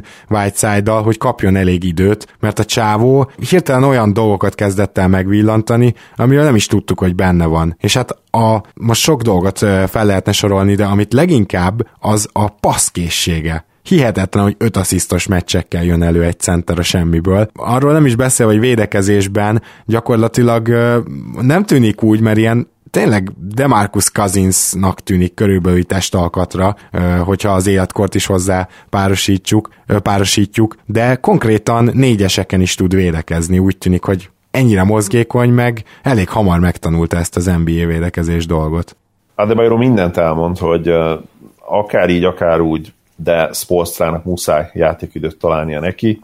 Nyilván még ideálisabb lenne az ő játéka, meg amit, amit tud nyújtani, hogyha egy kis floor spacinget is tudna adni. Nagyon-nagyon ritkán vállal, lett, vállal uh, triplát, az se esett be neki. Lehet, hogy nincs is talán idén bedobott triplája, azt hiszem van egy 5-6 kísérlete, de ugye még várat magára az első NBA tripla. Ennek ellenére azért lehet szerepe, de nyilván Whiteside-dal együtt nehézkes lesz annak ellenére, hogy, hogy megpróbálja őket ugye sportsra időnként együtt játszatni, hogy annyira jó Adabayo, hogy, hogy olyankor is fel kell tenni, amikor Whiteside fel van, de ez azért a, a spacinget én azt gondolom, bár nem néztem annyira sok hit meccset, de, de azt tippelem, hogy ez a spacinget azért elég erőteljesen megölheti, amikor ők együtt vannak fenn. Bár Whiteside, mint talán már elkezdett volna időnként triplázni, ugye? Nem igazán, tehát hogy Annyira. dobott már rá triplát, igen, dobott de, triplát, de nem, aha. lesz még hát, itt szó most olyan centerről, aki elkezdett triplát is dobni, egy kicsit később, mert ő, ő, ő fölül teljesítő lesz. Még a kérdésem az, hogy a második legjobb újoncról akarsz majd beszélni, mert egyre, olyan, egyre inkább olyan érzésem hogy elfelejted őt teljesen. A második legjobb újoncról? A második legjobb újonc is. Ja, hogy még, még ebbe a kategóriába. Uh-huh. Ja, mármint, hogy Mitchell? Nem, Mitchell sem a második legjobb újonc, és lehet, hogy itt vitatkozni fogunk el egy kicsit, de én azt gondolom, hogy, hogy teljesen egyértelmű, hogy ha kicsit gondolkozol, hogy, hogy ez a játékos a második legjobb újonc, aki most jelen pillanatban 2018 március 5-én a második legjobb játékos Simons mögött. Hűha! Annyit segítek, hogy nem most draftolták. Aha, Teodosic? Nem, Teodosic is egyébként top 10-es, de a, a nemzetiséget már eltaláltad. Ó, Bogdanovics, hát persze, hogy akarok beszélni, csak egy kategóriával feljebb. Rágondoltam. Jó, akkor, akkor megnyugodtam később. Jó, jó, igen, igen, tehát nálam ő fölül teljesít konkrétan, tehát én nem vártam, hogy ennyire jó lesz, de mindegy.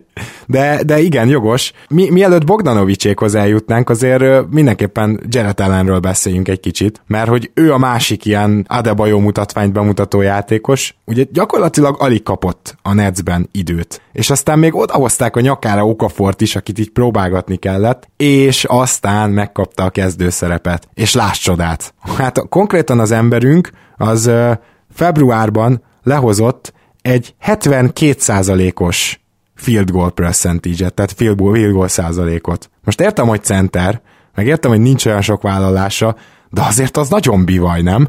Azt hiszem, hogy nem fog meglepetést okozni azzal, amikor azt mondom, hogy nem túl sok Nets mérkőzést néztem idén. Lint nagyon kedvelem, az ő sélése után pedig ugye még érdektelenebb vált számomra a Nets. Egy mérkőzést egyébként pont elkaptam. A Bulls ellen itt ugye most már így a tankcsatát, a, a tankcsatákat a szezon vége felé meg szoktam nézni összefoglalóban, és ott ugye hát drukkoltam a Bulls győzelemnek, és szállították is a srácok, és azon a meccsen kiválóan játszott pont ellen, 18.9 lepattanó, tehát majdnem egy nagyon erős 20-10-es dupla-dupla összejött, közel volt hozzá. Hát ő is tipikusan ugye az a center, aki hát floor spacinget nem fog, nagy valószínűséggel szállítani a csapatának. Nagyon ritkán egyébként megpróbálkozik a triplával, de hát ugye nem, nem az az erőssége. Viszont amiben nagyon jó, az ugye a, a dobásblokkolás, a gyűllevédése, illetve egy nap én azt gondolom, hogy ő, ő nagyon-nagyon jó 10 pattanó feletti lepattanózó lehet. És, és azt gondolom, hogy kezdő, kezdőcenter státusz egy, egy playoff csapatban, közepes playoff csapatban abszolút benne van. Így van. Ugye ő úgy vékony, tehát rá mondták ezt a draft előtt is, hogy ő, ő egyszerűen vékony testalkatú, de ő már most izmos, és ezt tök jó ki is tudja használni, és nagyon durva a wingspanje, tehát hogy nem blokkol olyan sokat, bár egyébként ahhoz képest amennyit játszik, ezek nem olyan rossz statisztikák, de a gyűrű védése az, az egyértelmű, hogy akkor a legjobban eszni, amikor ő is fent van. És a másik pedig az, amiért nagyon örülök az ő teljesítményének, az az, hogy végre teljesen egyértelmű síthet te most már a, a Nets saját magának is, meg a Nets szakmai stábja, hogy őt kell erőltetni, és őt kell játszatni. Nyilván egy rookie centernél benne vannak a hibák, de azért, amikor, még egyszer mondom, 72%-os mezőny százalékot hoz össze, és eddig márciusban is tegyük gyorsan hozzá, hogy egészen tűrhető, Igen, ez a 72 ez január, nem is február, a március az 61 százalék, majdnem 62, és most meg két meccsen éppen 64-nél tart, tehát akkor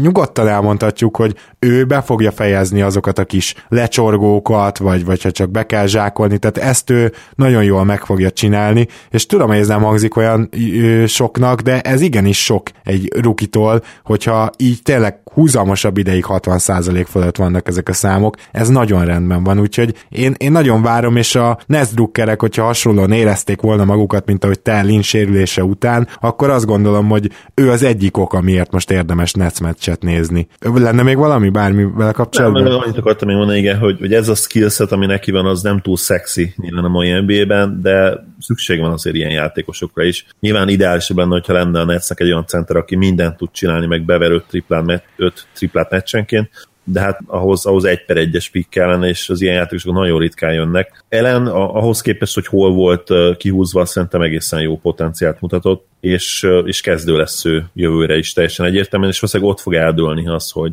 hogy mekkora lehet ez a, ez a potenciál, ami benne rejlik. Én, én azt gondolom, hogy egy ilyen 14-10-es 1,8 blokkos jó kezdőcentes státusz benne van abszolút. Igen, Max igen, igen, ezzel teljesen egyetértünk. És akkor én itt meghúznám a határvonalat. Az e- ezután következő játékosok, azok már mind a fölül teljesítők közé tartoznak. Aki még itt a határon billeg nálam az Lonzóból, de én inkább fölül teljesítőnek mondanám. Most a sérülése nem jött jól, mert előtte nagyon jól játszott, de most visszatért, és hát szóval ez a srác védekezésben, már többször elmondtuk, hogy mennyit hozzárak a Lakers játéká Indiához. Azt kell, hogy mondjam, hogy meccsről meccsre jobb.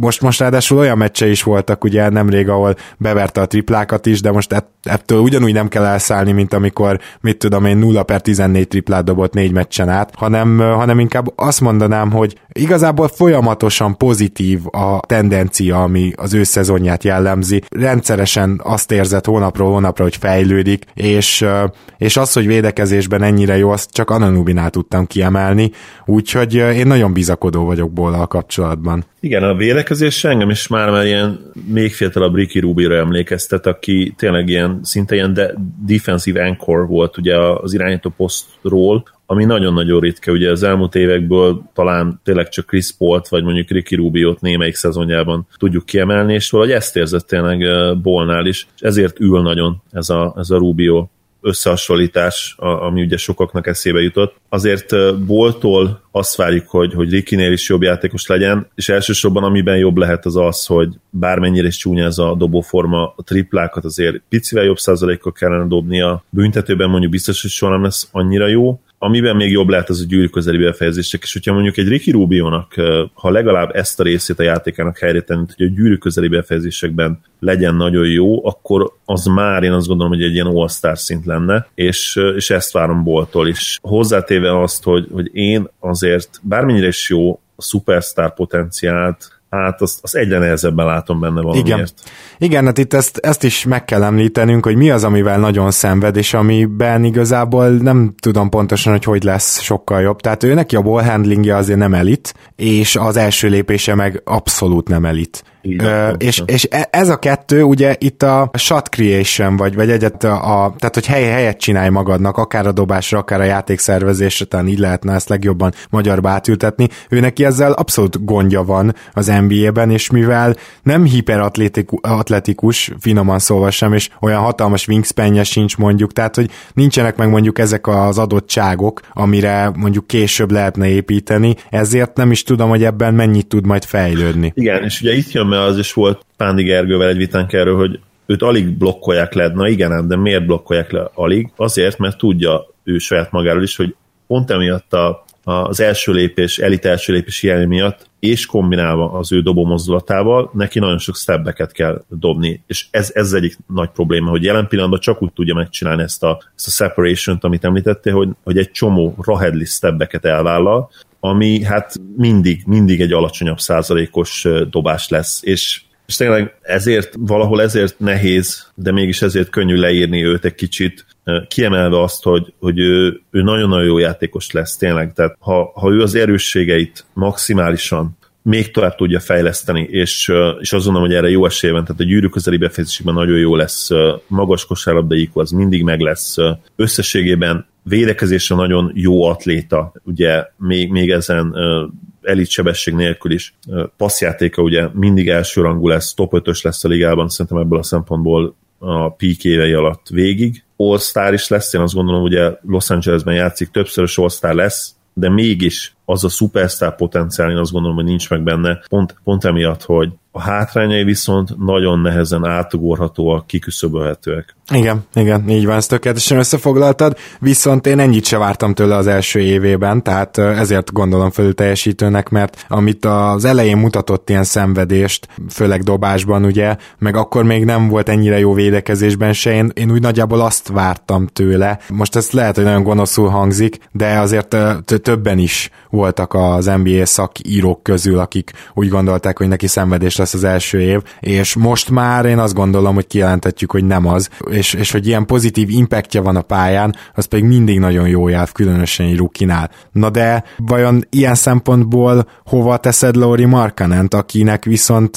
ha potenciált nézem, akkor lehet, hogy a csillagoség a határ. Szóval nagyon-nagyon odáig vagyok érte, az az igazság. Nem gondolom azt, hogy felérhet mondjuk oda, ahova majd Porcingis felérhet feltétlenül, de erre is megvannak az adottságai, meggyőződésem. Igen, ugye itt Dörkről kell kicsit beszélnem, mert csak azért is, mert az ilyen stílusú játékosokat, főleg, hogyha ugye fehér európai játékosokról beszélünk, mindig óhatatlanul mindenki mindig Dörköz hasonlítja. És Markanennél ez azért szerintem hosszú évek óta talán először helytálló ez az összehasonlítás, mert míg képinél is azt éreztem, hogy, hogy ez kicsit erőltetett, és egyébként teljesen más a játékstílusuk. Ugye képi egy jelen pillanatban egy elképesztően jó gyűrű, gyűrűt védő játékos, elit dobásblokkoló, gyakorlatilag a liga legjobb dobásblokkolója volt a sérülés előtt, és támadásban meg inkább, inkább ez a triplázó, tehát Dirknél már a legelejétől kezdve inkább egy ilyen inside-outside játék volt, míg képénél ez szinte kimondhatjuk, hogy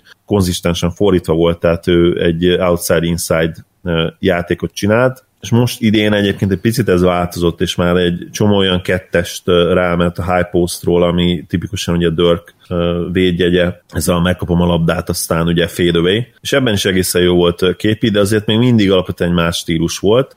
Markenen viszont amellett, hogy nyilván a mai NBA az, az megköveteli, hogy nagyon sokat triplázon, és újonc Dörknél lényegesen többet vállal, és valószínűleg jobban is dob a tripla vonalon kívülről de neki megvan tényleg ez a, az a legelejétől már ez, ez a midrange játék, én azt gondolom, és ne, bár nem elit atléta, és nem is olyan fürge, mint mondjuk újonc Dörk volt, de már most én azt gondolom, hogy olyan izomtömege van, amihez nem is biztos, hogy hozzá kell nyúlni pályafutása végéig. Tehát ha, ha megnézitek Markanent, ő egy e-, egészen kidolgozott izomzattal rendelkező játékos már most az újon CV-ben, és nem vagyok abban biztos, hogy ennél nehezebbnek kell lennie bármikor pályafutása során.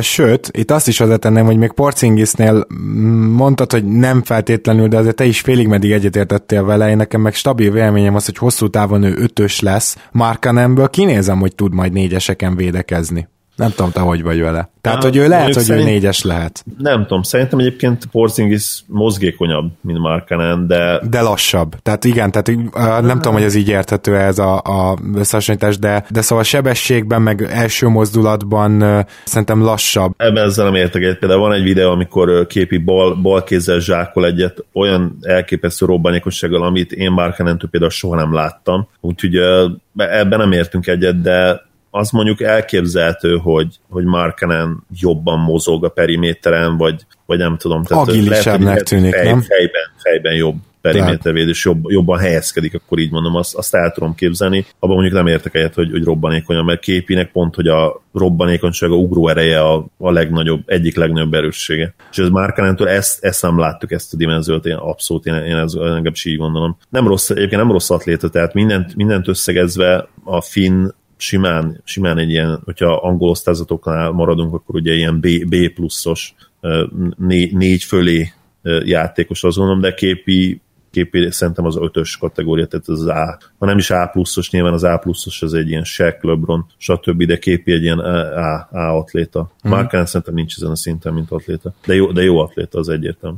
Na, hát meg az sincs kizárva, hogy atlétaként is fejlődik még, tehát azért Persze, ne felejtjük, hogy... ugye ez, ez, a, ez a láb, pont egyébként rá ez igaz lehet, mert a, szerintem a lábizomzata nem annyira kifejlett például, meg a törzsizomzata nem annyira kifejlett, mint az ő felső teste, ugye neki hatalmas vállai vannak, izmos karjai, tehát ott, ott én azt gondolom, hogy már nem nagyon kell feltétlenül erősítés, de a törzsizomzatot, az ugróerőt, ugye a farizmokat, hogy ilyen szépen fogalmazzak, azokat még mindenképp lehet erősíteni, úgyhogy ha ő is elkezdi még komolyabban majd ezt az NBA súlyzós területen, ugye googolás, elem, elemelés, deadlift, ugye squat, squats, ez nagyon fontos elemei az NBA edzéseknek. Meg a test felépítésének igen, gyakorlatilag, igen.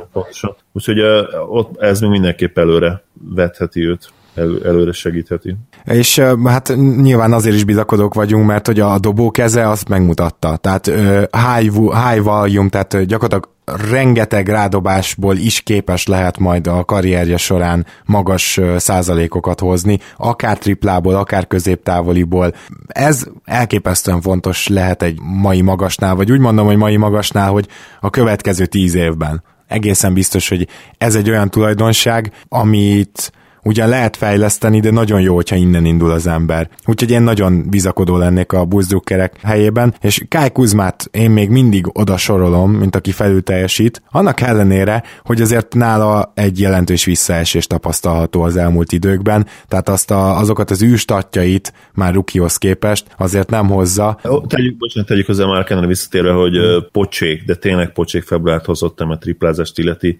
Nem is értem, hogy mi történt itt vele, mert ő annyira jó kezű, 17%-kal dobott, úgyhogy uh, itt lehet, hogy kicsi mintának, mert ugye február eleve rövid hónap volt, 28 nap, és kihagyott két meccset február elején, harmadikán és ötödikén, és ha jól nézem, akkor itt ugye azóta játszott 1, 2, 3, 4, 5, 7, 8, 9-10, bocsánat, 10 meccset, igen, tehát azért ez egy elég pici minta, és most már azért épp egy 5, 3 per 5-ös triplázó meccse volt, úgyhogy itt azért még nem érdemes kongatni a vészharangot, de, de azért meg kell említeni, hogy már ennek pocsék februári volt. Igen, na akkor Kuzmára itt tök jó át tudunk kötni, mert hogy ö, neki is voltak problémái igazából februárban, bár február ö, közepét azt megnyomta, de, de januárban is becsúsztak ilyen gyengébb meccsek, ö, csak hogy nagyon érdekes szerintem Kuzmánál azt, hogy nála sose azt kell nézni, hogy hány pontot dob, mert nem mindig jók azok a dobó százalékok most már, tehát amikor 15 rádobásból szerzel 16 pontot, az ugye problémás, és ami még nála problémás az, hogy az a nagyon jó kis tripla százalék, amivel kezdte a szezont, ugye itt volt 39 százalékos hónapja, meg 40 százalékos hónapja,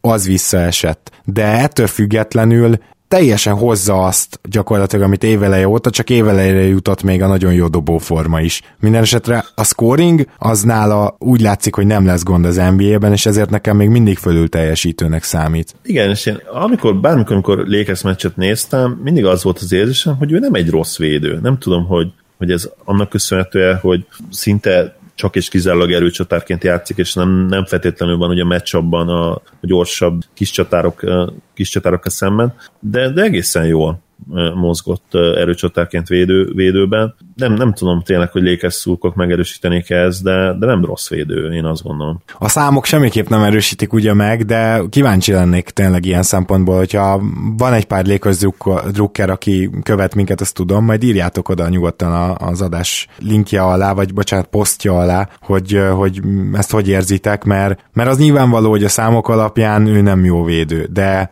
de azért az érdekes, hogyha a Zolinak a eye test az más. Viszont mindenképpen beszéljünk akkor egy kicsit szerintem Bogdanovicsról, mert hogy ő nagyon-nagyon csendben kiderült, hogy a Kingsnek körülbelül a leghatékonyabb, vagy egyik leghatékonyabb pick and roll játékosa. És nem biztos, hogy ezt így gondoltad volna úgy, hogy három irányító is ott volt a keretben mellette. Nagyon, nagyon egyszerű pick and roll-kat játszanak mostanában vele, de mivel annyira jó a triplája, és annyira jó a középtávolja is mostanában főleg, ez úgymond ilyen, ilyen bread and butter játéka lett a Kingsnek, ugye? Tehát mindig ehhez nyúlnak, amikor, amikor olyan szituáció van. És nagyon érdekes egyébként, hogy, hogy Jörger, én azt gondolom, hogy nála, és itt Bogdanovicsnál lehet szépen tetten érni, hogy, hogy a Kings mennyire tankol. Ha megnézed a játék idejét, csomószor volt mostanában az, hogy szoros meccseken nem kapott még 30 percnyi játékidőt se, és meggyőződés, ami azért, mert tudták, hogyha 30 perc felett játszhatnak, akkor megnyernék a meccset. Konkrétan. Az kemény. Na, nagyon sokszor, tehát tényleg mondjuk ilyen 25 pontos meccse van, játszik 33 percet, utána csak 22-t, és 22 perc alatt is dob 20 pontot, és elveszítik a meccset 7-8 ponttal, tehát nagyon-nagyon gyanús az az igazság, amit, amit csinál vele Jörger.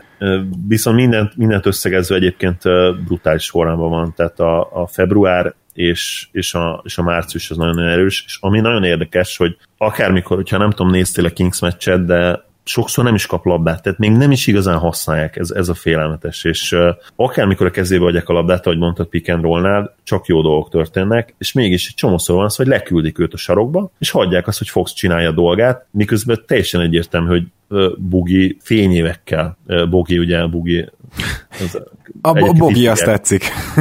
Boginak hívják egyébként Igen, a, a kommentátorok is, ugye Bugi után Bogi. Szóval teljesen egyértelmű, hogy magasan a Kings legjobb játékos a jelen pillanatban, és annak ellenére, hogy 25 éves már, nem nagyon tudnám azt mondani, hogy, hogy, a, hogy a max potenciája az, az alacsony lenne. Tehát pont, pont abban az érában vagyunk az NBA-ben, amikor az ő, ahol az ő képességei, hát nyilván soha nem lesz belőle MVP, tehát ezt szögezzük le, ez ugye teljesen egyértelmű, de engem megmondom, hogy azt se lehetne meg, hogyha ő többszörös all lenne, mert a képességei alapján egyértelműen benne van a pakliban. Tehát én azt gondolom, hogy ha ma kellene választanunk, hogy ki a legjobb újonc, akkor nyilván Simons előtte lenne, Simons egy korszakos tehetség, aki, aki na, hatékony is eléggé, mint scorer, és ugye egyébként minden máshoz hozzátesz, de számomra legalábbis nekem szemennyi kétségem nincs, hogy Bogdanovics ma jobb játékos, mint, mint Mitchell.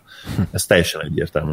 Számomra legalábbis. Igen, akkor a két másik felül teljesítőnket is, mielőtt Simonsra rátérünk, vegyük át, aki versenyezhetnek ezért a címért, ugye Bogdanovicsal. Az egyik az Tatum, aki hát alaposan visszaesett a dobó százalékaiban. Lehet, hogy, hogy gyakorlatilag mondhatjuk azt, hogy most már inkább azt hozza, amit vártunk. De a Boston továbbra is jól védekezik, és bár Tatum állítom még mindig, hogy a legrosszabb védő Irving után ott abba a kezdőbe, de egyszerűen most már felelőtlenség lenne azt kijelenteni, hogy ő, ő rossz védő. Hát nyilván, uh. nyilván egy ilyen jól védekező csapatban a számaid is feljebb vannak, Irvingnek is feljebb vannak a számai, mind, mindeközben pedig ugye az ellenfelek azért rájátszanak arra, hogy Irving védekezik, és egyébként arra is, hogyha a Tatum egy az egyben. De hát a Boston védekezési rendszerről már sokat beszéltünk, hogy ezt nagyon jól ki tudják küszöbölni. De, és, bocsánat, igen? keresztkérdés, te odaadnád Horfordnak a, az évvédi díjat? Megmondom őszintén, hogy én, én Cson nélkül odaadnám ezen a ponton. Hát ezen el kell gondolkoznom, mert az a vicces, hogy Bainesnek még nála is jobbak a mutatói, meg a számai, de Bainesnek még nem adnád oda. Mint a, tehát lényegesen kevesebbet játszik, és ugye nem csak, nem csak kezdőkkel van fent Baines, hanem azt hiszem, ő a second unittal is visszajön, ugye? Hát Meg... mikor, hogy ugye Stevensnél ez azért egy ilyen, nem, nem egy, maradjunk annyiba, hogy nincsenek kialakult uh, perchez kötött rotációi általában. Igen. Nem tudom, úgy vagyok ezzel az egésszel, és most nyilván erről sem fogunk sokat beszélni, de ezt hadd tegyem hozzá, hogy én azért a, alapban a legjobb, legjobb védőcsapatból szeretnék mindig választani évvédőjét, és idén kiemelkedően a legjobb védőcsapat a Celtics. Nyilván tudjuk azt, hogy ez valószínűleg leginkább Stevens érdeme, de hogyha utána kellene egy játékos találni, aki a, a sokoldalúsága miatt és, és a, a szerepe miatt érdemes lenne erre díjra, én azt gondolom, hogy ez Horford, aki, akit egyébként mindig azért jó védőként könyveltünk el, még ha nem is feltétlenül elit védőként.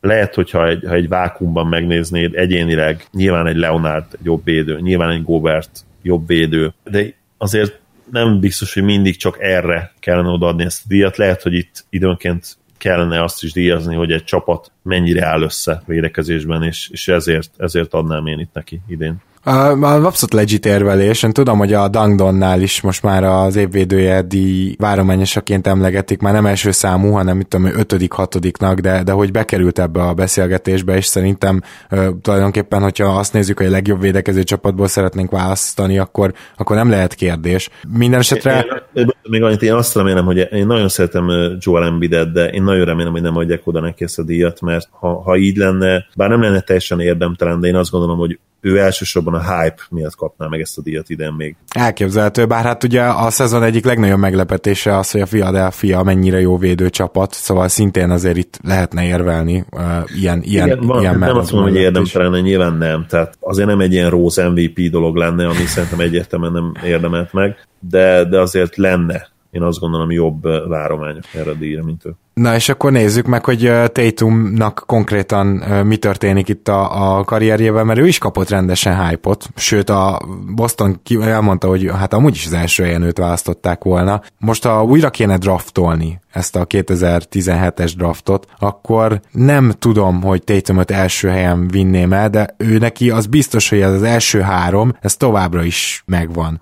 Viszont a visszaesésével kapcsolatban meg csak annyit, hogy ugyanúgy nem kell túlértékelni, ezt sem, mint amikor 50%-kal dobta a triplát. Így van, egyetértek, igen. Tehát még mindig, még mindig jól játszik egyébként, és ez a triplázás is, amit például februárban csinált, az, ha nem is elit, de, de nagyon jó, tehát egy 39%-kal triplázott még mindig. Már, már nem feltétlenül lehet neki odaadni kult szituációból labdát, és mostanában azért Irving még nagyobb tereket vesz magára ebből a szempontból de, de hogyha mondjuk kell egy kettes, és Irving, mondjuk Irvinget becsapdázzák, duplázzák őt, akkor azt mondom, hogy, hogy a második legjobb opció talán egy ilyen kossára még mindig Tatum a kezdőből. És ezzel elmondtad azt is, hogy miért hiányzik Gordon Hayward, és hogy miért ennyire rossz támadásban a Celtics. Igen, Ezt egy mondatban. Igen, igen. Jó meglátás a részedről. És ezért vagyok egy kicsit csalódott, hogy Stevens tényleg minden megtesz, hogy teljesen egyértelműen mondja, hogy Hayward idén már nem tér vissza. Kicsit haragszom emiatt, mert mi van, hogyha a döntőre teljesen egészséges Hayward? Tehát miért jelentett ki ennyire előre, három hónappal a döntő előtt, hogy már pedig Hayward nem, nem fog idén visszatérni, amikor lehet, hogy 0% kockázat lesz, vagy nyilván 0% kockázat soha nincsen, de lehet, hogy semmivel nem lenne több kockázat, nagyobb kockázat játszatni őt a döntőbe, mintha a sérülés sose történt volna meg. És én azért remélem, hogy az élet kicsit leteszteli Stevens-t, ha úgy alakul, bár, bár remélem, hogy a Raptors csodát csinál keleten, de ha nem sikerülne a Raptorsnak, és mondjuk bejut a Celtics a döntőbe, és 0-2-re áll a Rockets vagy a Warriors elleni első két meccs után, és tudjuk azt, vagy tudják, hogy Hayward egészséges, akkor én azért nagyon nem lennék Stevens helyében, mert biztos, hogy az egész csapat kampányolna, hayward beleértve amellett, hogy már pedig, ha más nem, padról egy 20 percet hadd játszom, mert szükség van rá. Hát igen, és akkor már elég késő lesz egyszer csak bedobni, tehát akkor mégiscsak meg lehetne azt csinálni, hogy mondjuk áprilisban elkezded játszatni 5-10 perceket. Na mindegy, igen, igen ha, tehát teljesen jogos. Azt hogy egészséges, akkor nem tudom elképzelni, hogy megengedheti magának a Celtics azt, hogy ne játszon, mert mikor lesz legközelebb ilyen jó lehetőség? Tehát nem tudjuk, hogy a Filiből jövőre mi lesz, de azt tudjuk, hogy idén még egyértelműen verhetőek. Tudjuk, hogy a Kevsz egy vadonatúj csapat talált fel, és tudjuk azt, hogy gyakorlatilag a Raptors a legjobb csapat keleten, amelynek mondjuk ki azért volt a problémája módban a play ban Tehát most kell azért maximalizálni, nem várhatsz arra, hogy majd Brown is még jobb lesz, meg Tatum még jobb lesz, meg van még egy Rohedli draft pickünk, draft pickünk és, és minden oké. Okay. Ha most ott van a lehetőség, akkor meg kell ragadni abszolút kíváncsi leszek, hogy ez hogy alakul, és pont Tatum az, aki például biztos vagyok benne, hogy nem hozna ilyen szezont se, hogyha végig lenne Hayward. Az ő szerepe az, az nyilván egy kicsit visszább esne ezzel, de hát azért még a fölteljesítők között emlékeztünk most meg róla, ahogy nyilvánvalóan Donovan Mitchell-nél is azt kell, hogy mondjuk, hogy azért, mert volt pár gyengébb meccse, vagy minden második meccsén mondjuk nem dob 20 pontot, attól függetlenül szenzációs szezont hoz, és már korábban ugye összehasonlítottuk Malik Monkkal abban a tekintetben, egyébként ugye egymás mellett is draftolták őket, meg így, meg így versenyeztek is a különböző draftboardokon annó, hogy, hogy megkapta a lehetőséget, és, és élt vele, viszont ez egy nagy bizalom kellett, és Snyder egyszerűen annyira nem is tudom, jól bánik a játékosaival, és jó motivátor, hogy, hogy, hogy valahogy nem lepődök meg, hogy mellette tudod kifejlődni egy ilyen kis szörnyeteg. Igen, bár hozzáteszem, hogy Mitchell is azért már olyan iszonyú mértékű hype kapott, hogy valamelyik nap akkora bődületes baromságot hallottam az egyik League Pass, League Pass meccs alatt, pont a Sacramento ellen, amit ugye megnyertek, ott konkrétan mitchell a jazz legjobb játékosának nevezték, ami hát elképesztő megmosolyogtató baromság. Hát az teljesen egyértelmű, hogy Gobert jobb játékos, és akkor szerintem érvehetné még amellett is, hogy amikor Rubio igazán jól játszik, impactben még szintén Mitchell előtt van, de hát ezt teszi a hype, ugye, hogyha hogyha egy újoncot elkezdenek nyomni a médiában. És hogyha illetve... viszonylag érdemtelenül megnyer egy zsákoló versenyt, persze jó zsákolásokkal, Igen, de... meg ugye, hmm. hát Mitchell legyünk közték jóképű gyerek, ilyen sztár, a neve is egyébként tipikus, van egy ilyen érdekes elmélet erre, ja, tényleg. mindig előszik, hogy Igen. az összes sztárnak ilyen sztár neve is van, és valahol tényleg, hogyha megnézed őket, tehát ilyen nem tudom, mi lenne mondjuk a jóskapista megfelelője az NBA-ben, de, de ilyenek nem nagyon vannak. Tehát ez a Donovan Mitchell, ez is úgy, úgy hangzik, mint egy szupersztár. És ugye akkor van a fizimiskája is, nem úgy néz ki, legyünk őszinték azért, mint mondjuk egy szegény Bobán. Ja, amúgy Jason. Smith. Ő, ő, ő például egy ilyen nagyon... Igen, egy ilyen nagyon standard név. Standard név, igen. És ugye emellett a játék stílusa is egészen látványos, és ilyen 30 pontokat dobál elég sűrűn, úgyhogy ha ezeket összeadod, akkor, akkor meg is van a hype-ra a válasz, és, és ezért hangozhat el ekkora baromság, hogy ő a jazz legjobb játékosa. Igen.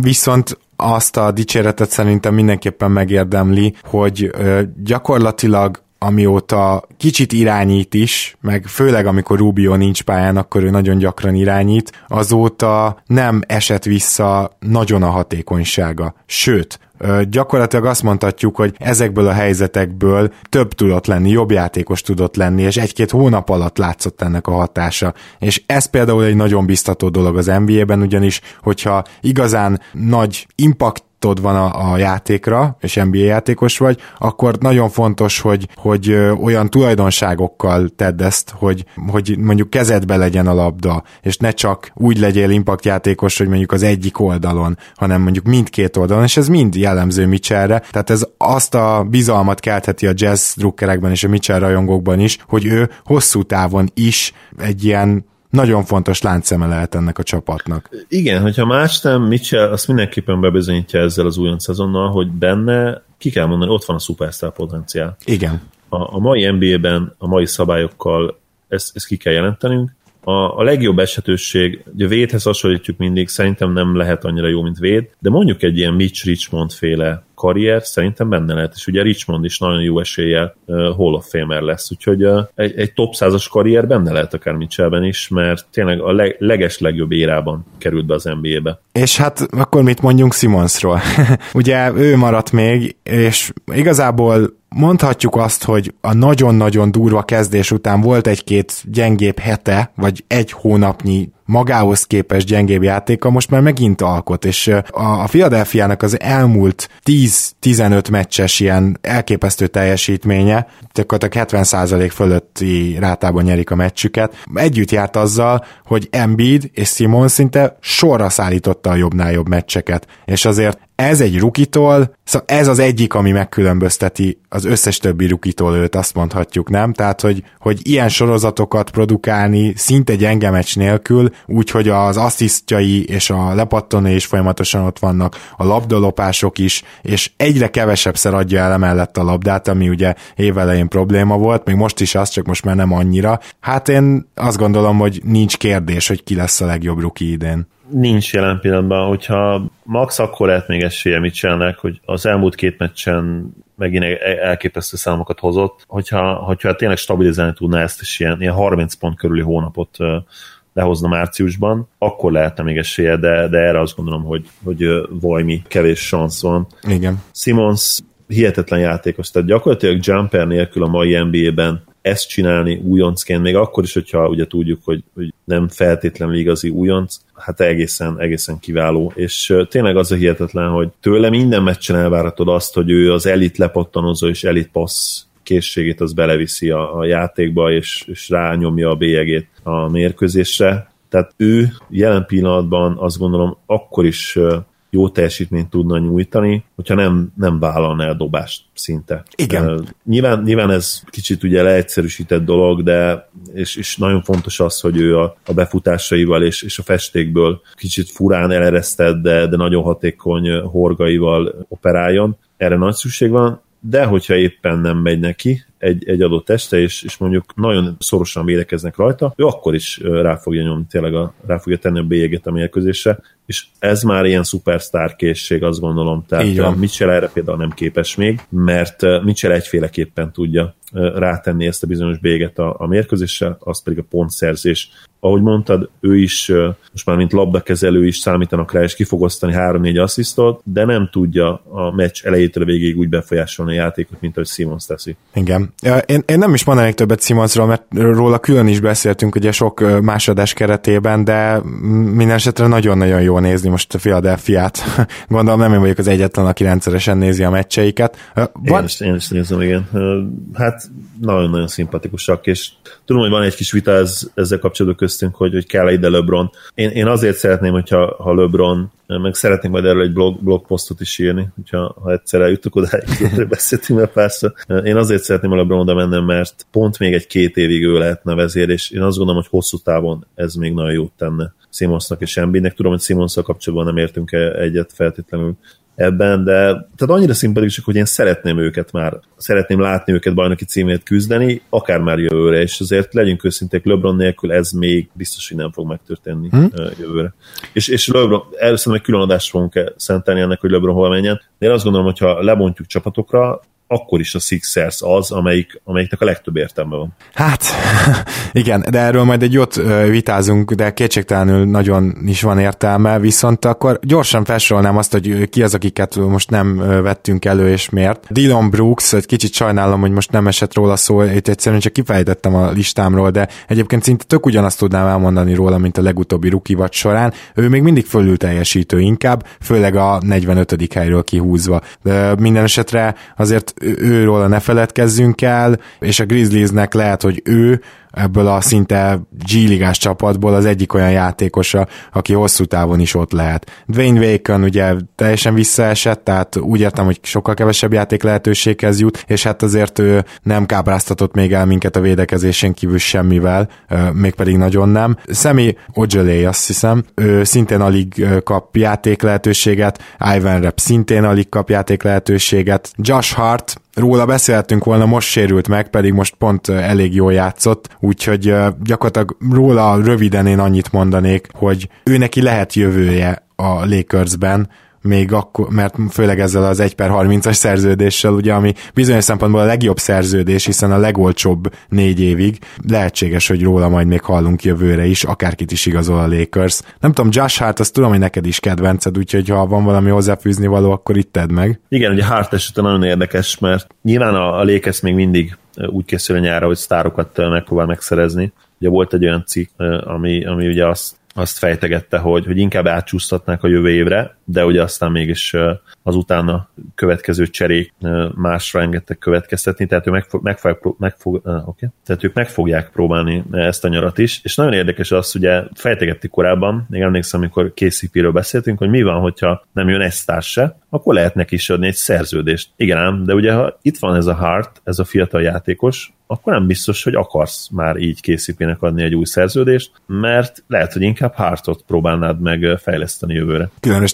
tekintettel arra, hogy jövőre a Lakersnél van a saját pikje. Tehát ha esetleg nem jön össze a nagy sztárigazolás, Igen. akkor, akkor Igen. mondjuk nem feltétlenül kell agyonnyerni magunkat, nyilván tankolni már nem fog a Lakers, most már el kell kezdeni összerakni egy playoffra esélyes csapatot, de most annyit semmitképpen nem ér mondjuk KCP, meg a neki adott újabb egyéves szerződés, hogy a kilencedik legyen a Lakers, ahelyett, hogy mondjuk azért a latteriben mondjuk top 8-ba húzna. Igen, maximálisan egyetértek, és egyébként Hartal kapcsolatban az az érdekes, hogy nincs talán olyan kiemelkedő tulajdonság, ami alapján arra következhetné, hogy, hogy belőle elit játékos lesz, de azért, azért minden, mindenben jó, úgymond a fizikai uh-huh. tulajdonságok terén is, illetve a keze is elég jó, bár ugye a büntető százalék az, az magyarázatra szorulott, ott remélem, hogy a kicsi minta egyedül a probléma.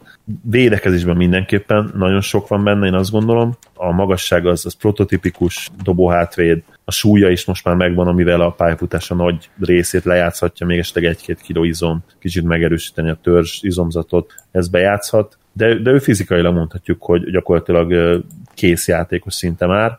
Ugye ez annak is köszönhető, hogy 22 éves, és ami nagyon-nagyon fontos még nála, hogy elit lepattanozó posztján, ami szintén azért az, az mindig fontos. Tehát azt gondolom, hogy a lepattanozás az, az minden érában fontos lesz, és, és így a Lakersnek szinte biztosan lesz egy, egy jó védője, jó lepattanozója, aki még valószínűleg ilyen aki még megfelelő floor spacinget is tud nyújtani. Aztán, hogy ezen felül meddig fejlődhet még Hart, azt, azt nyilván nem tudjuk. Kicsit idősebb rukiként azért az valószínűsíthető, hogy, hogy all-star potenciál nincs benne, de egy nagyon-nagyon jó kiegészítő ember karriert azt hiszem meg kell neki így belőlegeznünk, mert, mert tényleg nagyon impresszív, amit mostanában csinált. Bizony, bizony, és hát mindenképpen sajnáljuk, hogy eltört a, a kész közép, valami középcsontját, azt hiszem, tehát, de a kezében most ez egy olyan törés, ami miatt lehet, hogy a Igen, szezon hát a, a vérmesebb lékes szókolok, ugye már playoffot vizionáltak most itt a 4-5-ös győzelmi sorozatnál, ez azért idén azt gondolom nem lesz még meg, de, de jövőre talán, talán véget érhet ez a, ez a pár év koplalás, még talán akkor is, hogyha nem, nem jön sztár ide. Hát igen, ki tudja. Minden esetre Hart tényleg valószínűleg csak akkor játszhatna, hogyha meg sikerülne a playoff. És akkor egy embert véletlenül kifelejtettünk, a, akit egyáltalán nem kellett volna, az pedig John Collins. Mindegy, ő a fölül teljesítők egyike, úgyhogy szerintem nyugodtan még róla hát még róla sokat beszéltünk korábban. Úgyhogy Ez igaz. Egyetlen egy új donságot szeretnék elmondani akkor vele kapcsolatban. Továbbra is jó a mezőny százalék, a jó pattanózó, minden harmadik, negyedik meccsén 10 pont fölé jut. Tehát gyakorlatilag elmondható róla mindez, ami eddig is, de januárban és februárban elkezdett, nem azt mondom, hogy triplázni, de inkább úgy mondanám, hogyha úgy jön ki a helyzet, hogy ő tök üresen kapja meg triplából, akkor nem lépeget befelé, meg nem indul el befelé, hanem rádobja. És ez például tök biztató. Tehát még, még nem mondanám azt, hogy elkezdett triplázni, de azt már lehet mondani, hogy ő, bele, ő, ő benne a karrierjében valószínűleg benne lesz az, hogy ő egy stretch magas emberré válik, már mint talán nem a stretch magas ember, hanem az around magas ember a legjobb szó ide, mert ő nyilván kell a palánk alá, az a legnagyobb erőssége, ahogy pattanózik, de ettől függetlenül az nagyon jó dolog, hogyha éppen úgy jön ki a lépés, akkor nem ijed meg a triplától. Igen, és nála én azt gondolom, hogy, hogy benne lehet ez, mert ha nem csal az emlékezetem, ő egészen jó büntetőző. Igen, most megnéztem, 74%-kal büntetőzik, ami egy magas embernek szenzációs. Úgyhogy uh, itt tényleg benne lehet az a, az a potenciál, hogy ő, hogy ő bedobálja ezeket a triplákat majd, és hát ugye ezt nem kell mondanunk, hogy mennyire fontos ez, hát olyannyira nem kell mondanunk, hogy minden adásban elmondjuk legalább kétszer, hogy mennyire igen, fontos igen. azt tényleg, hogy a mai NBA-ben egy magas tudjon triplázni. Hát Jonasszal látjuk, hogy szinte a Raptorsnak is új dimenziókat, új játékok egész sorát nyitotta meg az, hogy, az, hogy Jonas elkezdett triplázni, és úgy, úgy kezdett el, ahogy. Na hát akkor a mai napra így ennyit tartogattunk nektek. Nem tudom, hogy ez mennyi lesz megvágva, de két óra körül, úgyhogy azért itt most adok egy kódszámot, mert tök rég adtam.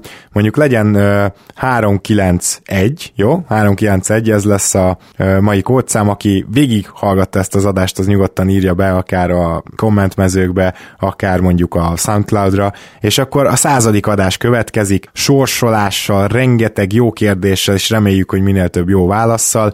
Ez volt már a Watch. Köszönöm szépen, Zoli, hogy itt voltál. Én köszönöm a lehetőséget, és várom a, a századikat. Köszönjük, hogy hallgattok bennünket. Sziasztok! Sziasztok! Ha más podcastekre is kíváncsi vagy, hallgassd meg a Béton műsor ajánlóját. El tudod képzelni, hogy a podcastet, amit éppen most hallgattál, fél év múlva már a mesterséges intelligencia generálja? Mi sem. De ha érdekel, eljötte már a gépek lázadása. Hallgass bele az Embertelen podcastbe. Orsós Lajos vagyok, a műsor házigazdája. Egyelőre még élőben. Egyelőre. Fedezzük fel együtt, hogyan ismerkedik, randizik, mesél és vitatkozik Betty és Péter, két teljesen mesterséges intelligencia. Lajos, a podcast címét mond még egyszer, Léci. Oké. Okay. Embertelen podcast. Ez a műsor a Béton közösség tagja.